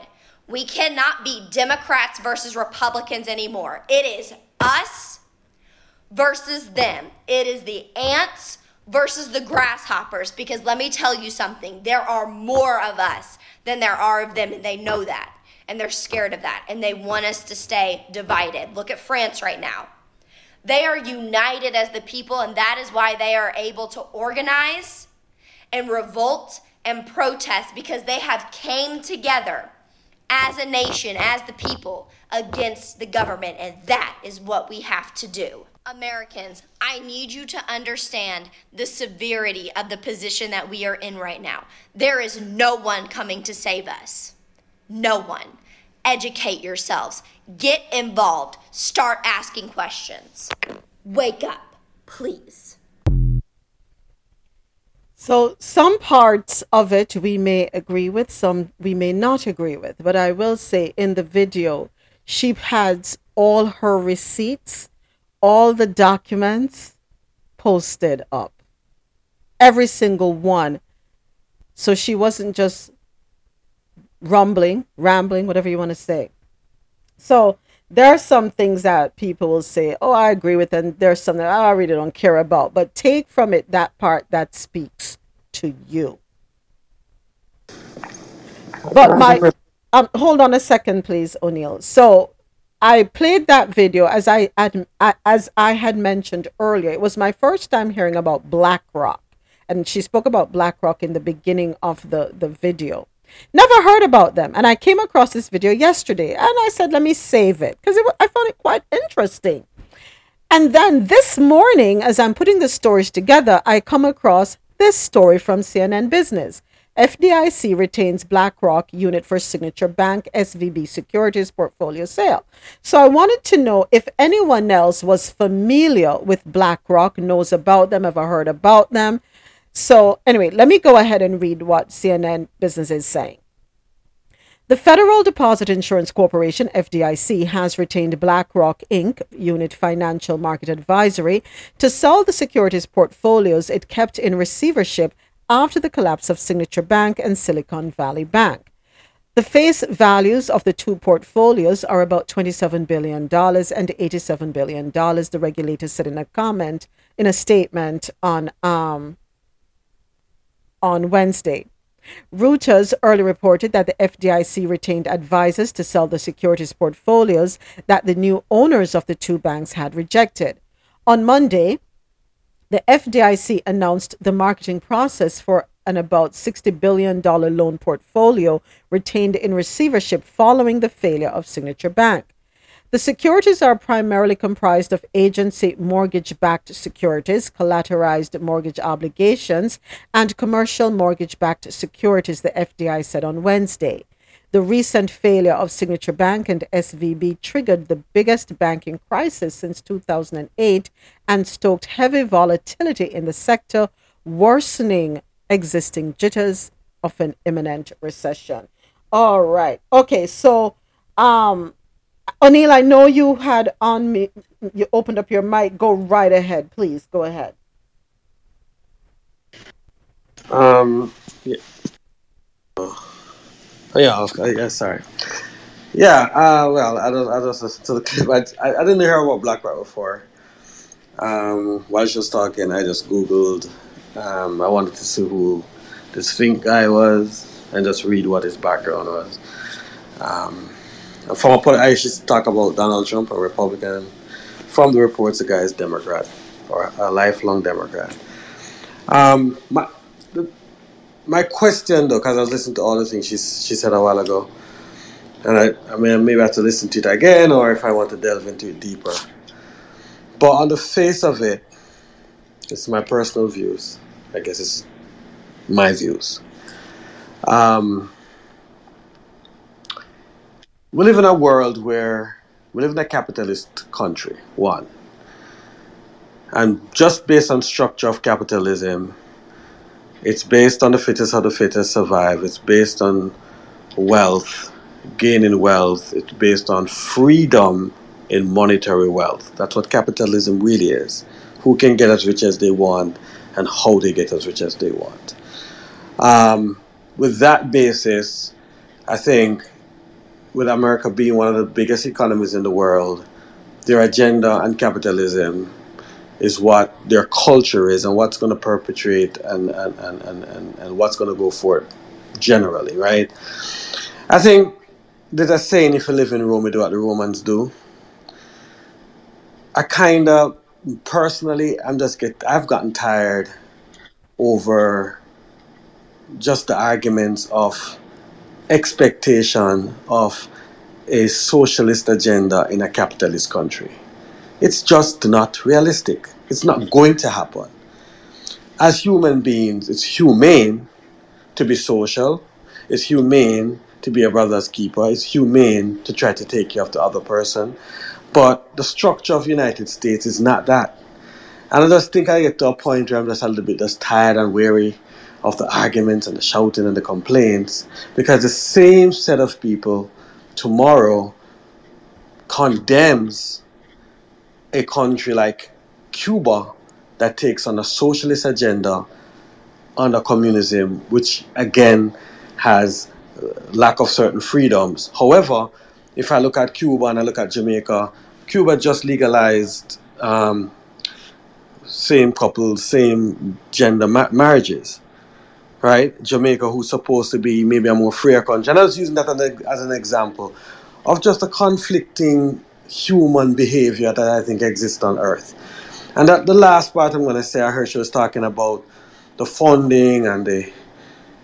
I, I, I have a I have a child that that was born in the United States of America but goes to school in Jamaica. And the reason why my son goes to school in Jamaica, because I don't want to confuse him at a very tender age with all of these things that they're trying to push in schools. I don't, to each his own. If somebody wants to expose their kid to transgender and drugs and all that stuff, that's your, as a parent, that's your prerogative. But I don't think that is something that should be pushed on people, pushed on. The, that's a choice. I personally believe that's a choice of how you want to grow your child and what you want to expose your child to. Just like when I was growing up, I was not exposed to pornography. I was not exposed to to to. Um, you have to sneak and hide if you want to look at one of them Playboy books or one of them kind of stuff. Today are so prevalent. It's just so out there. It's just so. I think we're just hypocrites. Because in one one way we want to use the word freedom to mean do what we want, and then we're just we're being unrealistic about the damage that it's done doing to the human race. And I'm just gonna stop right here. But I, I, from her little rant a while ago, I don't know if I picked up the right signals, but it does sound like another angry human being using justice and the word freedom loosely to push an agenda. I yield the floor. All right, thank you, O'Neill. Go ahead, Donald. Yeah, um, as you mentioned earlier, moments, there are some things we would agree with and something we disagree with. I disagree with some of the stuff she said, but I just want to highlight a point that O'Neill made. Yes, you said you were tired with, um, you cannot expect a socialist agenda in a capitalist country. But I think there is a socialist agenda in a capitalist country by the capitalists, the so called capitalists. Because if you're running a capitalist free market economy, when a bank fails, you would allow it to fail. You understand?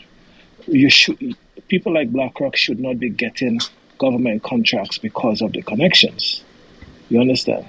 So when we say one, we have to say the, the next. All these banks that are failing, all these investors that make all these monies, when they invest and the investment do well, let them lose the same money when they invest and the investment fail. When they make decisions that are not in the best interest of their business, it should not be a socialist construct where we take taxpayers' money and we take the government money and we take all kind of find all kind of ways to allow them to not fail because they are too big to fail. How is that a capitalist construct? That's what we have to ask. So I have no problem if we say we're capitalists. But either you're capitalist you're socialist or you're in between, somewhere there. But you cannot push capitalism and free market economy when those same businesses that enjoy the spoils of the free market economy take the profits, but when they fail, you use a socialist construct where you use the money of the taxpayers and the, and, and the masses to support these same people. So essentially, they, they reap the benefits of the profit and they're exposed to no risk because they know they're too big to fail.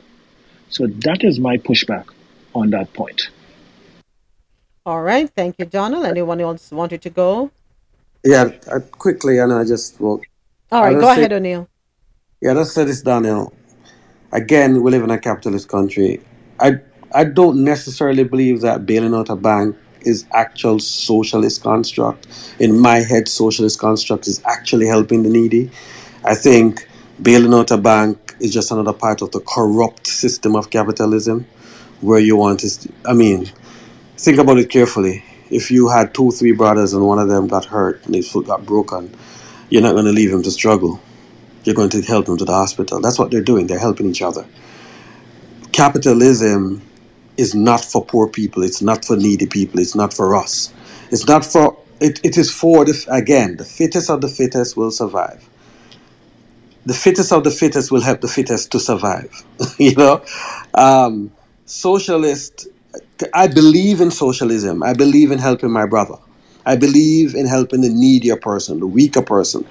I, don't believe in handouts. I believe in helping them to find a way to have a better life and to have livable wages and have the ability to matriculate to a higher standard. That's not totally what capitalism is. But I just yield. All right, thank you so much. Um, go ahead, go right ahead. Yeah, I think I think one of the beauty of America, which I think is underused, you know, we talk about it all the time that America is like, you know, 52 different country in one. and you know, I believe it's it it's an advantage and a disadvantage, right? And when you look at the advantages, like there are states in America that are um pro LGBTQ, right? So like there, there, people can say like, okay, I'm in Florida, I don't feel like I can live my best life. Let, let me just move to LA, right? There are other states that are pro guns. You know, if you want to be open carrier, you can. So I believe that this the structure or America's structure it gives opportunity to for for people because like for people to live their best life because like in Canada, there are people here. Our, our system is more, you know, half and half, more lean to like a socialist type of system where free healthcare and stuff like that. And majority of people in Canada love free healthcare. They're, they're like, it's not free. We know that's not free because we're paying our tax dollars, but we we we we we're we're happy that you know anyone can just walk into a hospital and not coming out with thousands of dollars in bills on the on the flip side, there are people that complain. People with which you know with resources complain that I don't want to be in the same hospital or I don't want to wait two months or three months for a surgery. Let me fly to America where I can get my surgery right away. So, you know, it's I believe that the country, the way it's structured, like, you know, people we we don't have to push things down each other's throat and at the end of the day, both parties in America have an agenda because the Democrats are pushing the, the LGBTQ agenda big time too. And then a lot of people on the other side are are, are saying, so okay, we we understand you want to live your, your best life, but w- what about our rights to not want to expose our, our, our, our kids or whatever? You know, why not a, hybrid method where like um, if if people if you're interested you have certain classes or whatever where you can go and and do this type of education but we don't want to do it. We don't want to send our kids to drag shows or whatever. And it's confusing because in a in a free democratic society where as i said 52 different or 50 different states where every state is different people should be able to come to some sort of consensus that okay like I don't like this, I'm gonna move to a different state or you know? So it's yeah, it's just a bag of confusion. But at the end of the day, like the NRA in um Republicans um, you know, pushing money in, in their pocket and the LGBTQ movement pushing money in the Democratic um people's pocket. So it's just everybody have their agenda at the end of the day. All right, so I'm going to say this and wrap this one up and move on to the next story because time is really running. What I find interesting is how focused everyone is, for the most part, on LGBTQ and their rights. and my and and and pushing to dismantle that organization and the obliteration of that group why can't we pump that same energy into gun control into healthcare into education into getting homeless people off the streets into seeing to it that no child goes to hungry at, goes to bed hungry at night in making sure that redlining is cut out. How about we talk about increasing salary for teachers? There's so many more pressing matters, in my opinion, just my humble opinion, that need our attention. Why should it matter who somebody chooses to sleep with? Why should it matter? That's their personal choice. And then I kind of find it a little hypocritical sorry men but i have to um, lash out on you on men for a second but i do find it very hypocritical that men are against the lgbtq community but they love the idea of two women together isn't that hypocritical so i think we, a self check needs to be oh. done there hold on please allow me to finish i think a self check needs to be done there it's you you will accept bits and pieces of it as long as you're getting pleasure from it. And quite frankly, you, nobody knows for a fact if people are born this way or not. But I think the amount of energy and time that we're spending on getting rid of them, if we spent that same amount of time and energy on fixing the real issues that we have going on, we also have the issue of not wanting to teach uh, the truth about blacks and the ba- black communities. We have that to, to, to fight. And I think we need to put things in order of priority. And I will say this if the, do your research for the state you want to live in. If a state's values and morals don't align with yours, move to another state. It's that simple. If you don't like the morals and values of a country, move to another country that has the values and morals that aligns with yours. It's that simple. And I'm not saying it's okay to push things down people's throats either. I'm not saying that. But aren't we also pushing things down people's throats? Those of us who see things differently? Yes, we are.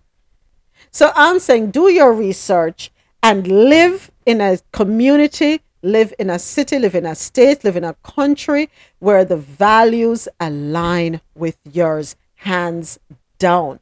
We all came from another country. So why did we come here if we don't we, we knew we know what goes on here in this country. So why did we come here? People came here for freedom. Freedom of religious freedom, the freedom to love who they want to love, believe in what they want to believe in, the freedom to um, have access to certain things. Everybody came here for some kind of freedom. And let us not be fooled. Jamaica, everything is in Jamaica. Technology is there, so everything is there. You can't hide anything. And young people have access to the very things we say we're trying to hide them from. What we have to do is have conversations with our young people. And that's how you pass on your belief systems to your young folks. You have to have the conversations with them and have healthy conversations, not conversations promoting hatred.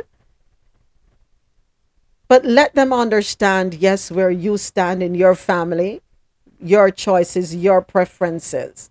But everything is everywhere, folks. We're no longer living in a bubble or in a box closed in. So we have to know, see how we can communicate with our youth because when they leave our homes, you don't think somebody's exposing things to them, somebody's showing things to them. But it's what we have ingrained and instilled in them that that will make the difference. Right? That's how it is. All right. One more Yeah. comment and then I gotta go. Yeah, moments. I think freedom is the operative word. Freedom, right? Because what a lot of people are expressing nowadays is not a hate for like LGBTQ, um, the LGBTQ community, is about like okay, so you um want to live your best life. You want to be free to do what you want to do, but a lot of um the agenda that's going forth now is encroaching on on others people's freedom. For example, like me as you know a, James, young I- man I'm sorry to have to cut you. Wrap it up in one minute for me so I can move Okay, no on here. Yeah, Yeah, thanks. yeah. So, so me as a as, as a man who family is very important to me, and I have three kids, and I want to see my kids get married and have kids and and stuff like that. And having a conversation like that with um like someone like a gay person and saying and they're saying that seeing that as like a hate speech, like like oh you don't control your kid's life. I'm like that's that's my life. I I that's how I want my my kids to get married. I want them to have kids. I want as a Jamaican, that's what that's what I want. That's not a hate speech. So just stuff like that I'm talking about. You have your rights. We should have our rights too. If I don't want my kids to to, to be in a transgender um thing show, I should have the right. That don't mean I'm hating. I just don't want them to be there. So I believe freedom, the operative word. Everybody sh- should be free. hmm All right, folks, thank you so much for your input. Got to keep it moving, unfortunately. Okay, next up, um, lifestyle. Lifestyle segment. Here's the real reason to turn on airplane mode when you fly, courtesy of CNN Travel. We all know the routine by heart. Please ensure your seats are in the upright position, tray tables stowed, window shades are up, laptops are stored in the overhead bins, and electronic devices are set to flight mode. Now, the first four are reasonable, right? Window shades need to be up so we can see if there's an emergency, such as fire. Tray tables need to be stowed and seats upright so we can get out of the road quickly. Laptops can become projectiles in an emergency, and the seat back pockets are not strong enough to contain them. And mobile phones need to be set to flight mode so they they can't cause an emergency for the airplane, right? Well, it depends on whom you ask. Technology has advanced a great deal. Aviation navigation and communication relies on radio services, which have been coordinated to minimize interference since the 1920s. The digital technology currently in use is much more advanced than some of the older analog technologies we used even 60 years ago. Research has shown personal electronic devices can emit a signal within the same frequency band as the aircraft's communications and navigation systems, creating what is known as electromagnetic interference. But in 1992, the U.S. Federal Aviation Authority and Boeing, in an independent study, investigated the use of electronic devices on aircraft interference and found no issues with computers or other personal electric devices during non critical phases of flight. Takeoffs and landings are considered the critical phases. The U.S. Federal Communications Commission also began to create reserved frequency bandwidths for different uses, such as mobile phones and aircraft navigation and communications, so they do not interfere with one another. Governments around the globe developed the same strategies and policies to prevent interference problems with aviation. In the EU, electronic devices have been allowed to stay on since 2014. Why then, with these global standards in place, has the aviation industry continued to ban the use of mobile phones? One of the problem lies with something you may not expect ground interference. Wireless networks are connected by a series of towers. The networks could become overloaded if passengers flying over these ground networks are all using their phones. The number of passengers that flew in 2021 was over 2.2 billion, and that's half of what the 2019 passenger numbers were. The wireless companies might have a point here. Of course, when it comes to mobile networks, the biggest change in recent years is the move to a new standard. Current 5G wireless networks, desirable for their higher speed data transfer, have caused concern for many within the aviation industry. Radio frequency bandwidth is limited, yet we're still trying to add more new devices to it. The aviation industry points out that the 5G wireless network bandwidth spectrum is remarkably close to the reserved aviation bandwidth spectrum, which may cause interference with navigation systems near airports that assist with landing the aircraft. So, folks, there you have it. The reason really is ground interference. All right, so make sure that we um, definitely put those cell phones in flight mode when we are traveling. In sports news, LSU's Angel Reese says her team will not go to the White House, but the school's athletic department says it will accept the invite. Okay, then. Interesting. If you can call it that. As you said, she attended the NCAA uh, championship game on Sunday. And then after LSU won, she said this. Take a listen. I know we'll have the champions come to um, to the White House. We always do. So, you know, we'll have LSU come. But you know what? I'm going to tell Joe. I think Iowa should come too because they played such a good game. So, right?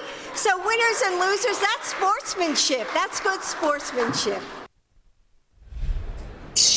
It is, of course, tradition for the champions to be invited to the White House, but it is not typical for the losing team to get that invitation as well. So that suggestion from the First Lady not sitting well with some people, uh, including LSU star player Angel Reese, who said on Twitter that this suggestion was a joke.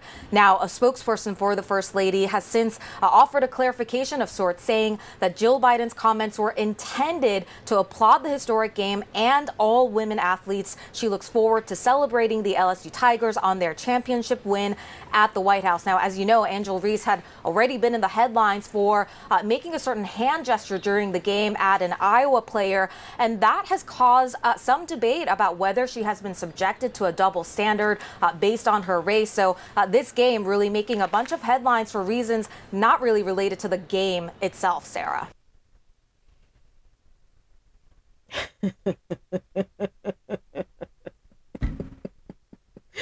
oh boy. Oh yeah, Angel Reese, she ain't playing. She's, v- you know what?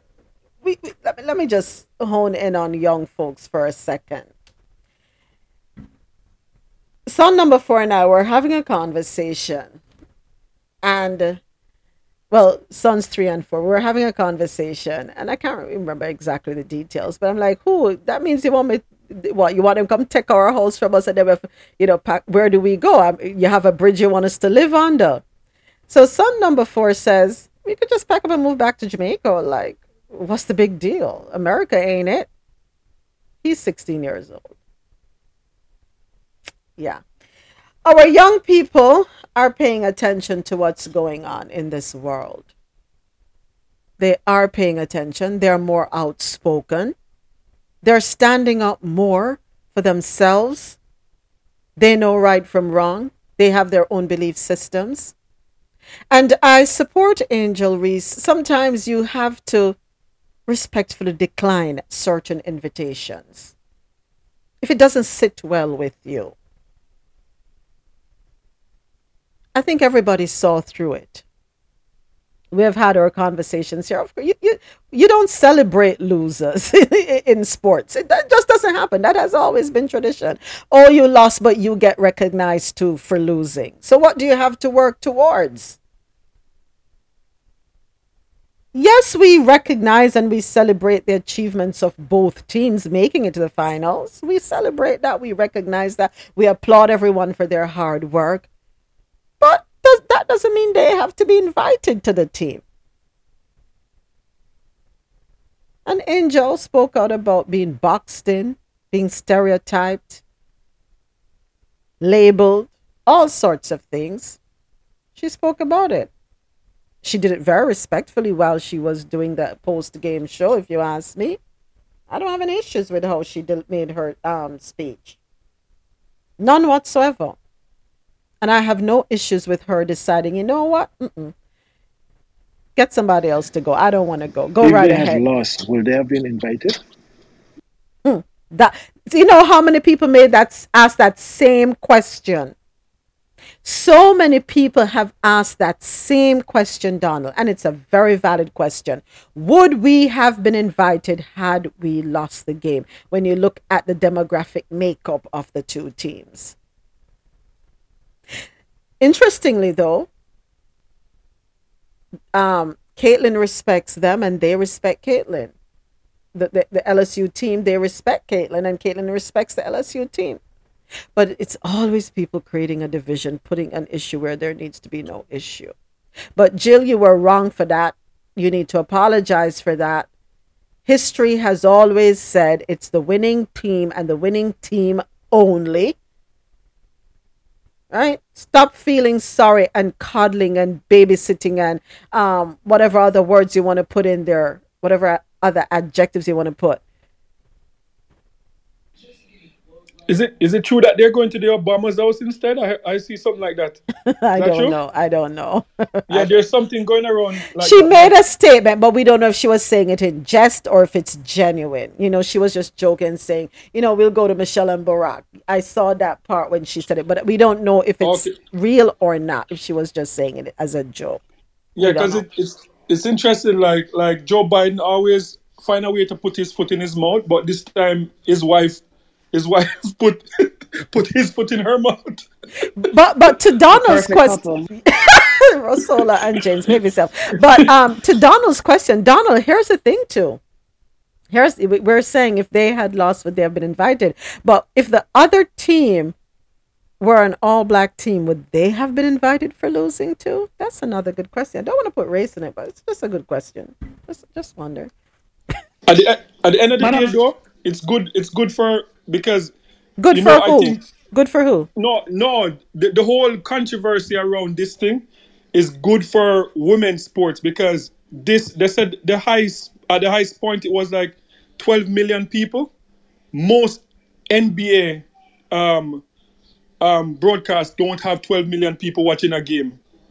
Maybe like LA Lakers or Golden State, but most of the other franchise.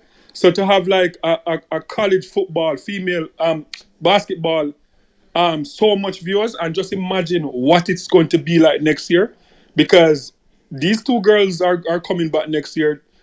Um if these two teams meet you know in the final four so like it's it's yeah so it's it's good for women's um sports. And i think as i said earlier like we could look back at this game and see it like changing the sports forever because a lot of people were thinking that um what's her name? Kobe bryant's daughter how great she was that she was going to come and bring women's um basketball to to the next level. But um this um young lady they call her the female steph curry and and and angel reese like they could be the two to kind of change it. And that would be good because that's what we're asking for for women's sports to be on the same level in terms of viewership and people showing up to watch the sport so it's it's good All right, thank you so much. Uh, Rosolo, you had wanted to say something? No, it's okay, moments. Go ahead. It wasn't anything important. Okay, all right. It's, it's, it's actually very ignorant, so I'm not going to say it. I'm going to take it back. All right, so I believe uh, we, yes, I have time for one more story in Believe It or Not news. Third grader says officer slammed him against desk, then offered him pizza to stay silent. Story courtesy of BallAlert.com. A Washington D.C. officer is facing serious allegations uh, stemming from an assault on a third grader. The shocking incident took was sorry, thing blanked out here for a second. Okay, here we go. We're back. The shocking incident in question reportedly took place on Thursday, March 30. That is when a nine year old named Reynard came home and told his mother, Alexis Gibbs, that a Metropolitan Police officer got violent with him on school grounds. According to the child, the unidentified officer grabbed him by the neck and slammed him against a desk after an educational assembly about gangs. Reynard says the topic of the rally was the Crips and Bloods, which the officer falsely accused the children of admiring. Reynard reported that he and two other students were placed in a computer room before he was slammed onto the table and another boy's tooth was chipped by the officer. Gibbs says her son came home with bruises on his face. Now she is determined to get to the bottom of what happened. I don't know if this was some type of scared straight kind of thing, and that would even have been fine with me if I was notified. However, my son was assaulted, like I said, and I was never informed.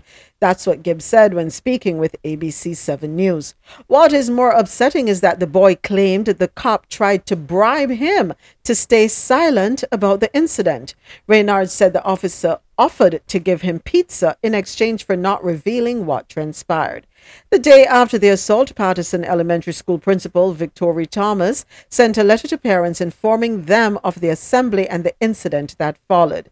She acknowledged that an MPD officer visiting the school held a demonstration on a student that involved physical force. Also in the letter, Thomas stated that the Metropolitan Police Department and Child and Family Services are now handling an inv- internal investigation. The MPD has not publicly commented on the incident. It is also unknown if the officer is still on duty during the probe. And, oh, Lord, oh, couldn't be my child. Couldn't be my child. Um, Moments, this can't be real. It can't. No. I wish somebody. I, I wish. First of all, you're supposed to advise the parents if there's some assembly like that. I thought we were supposed to get some kind of notification prior to the assembly happening. Mhm. But but I don't care. I, let me tell you something. Mm, I can't even. mm-mm. Maybe I need to be quiet we- today. Mentoring, yeah, um, yeah, we at the end of the it road. could never be my child. never be. We a little child. cray cray. Y'all would have to start the bail Rhonda out of jail fund. Tell, I'm telling you right now. Come here. I don't care. I don't care. I don't. Don't touch my child. Don't do it. Don't do it. All right, folks, and it's that time. We are at the end of the road. I don't know, see, baby. Yeah. Sometimes I wonder I never make it to to this world with having you. I just don't have a clue.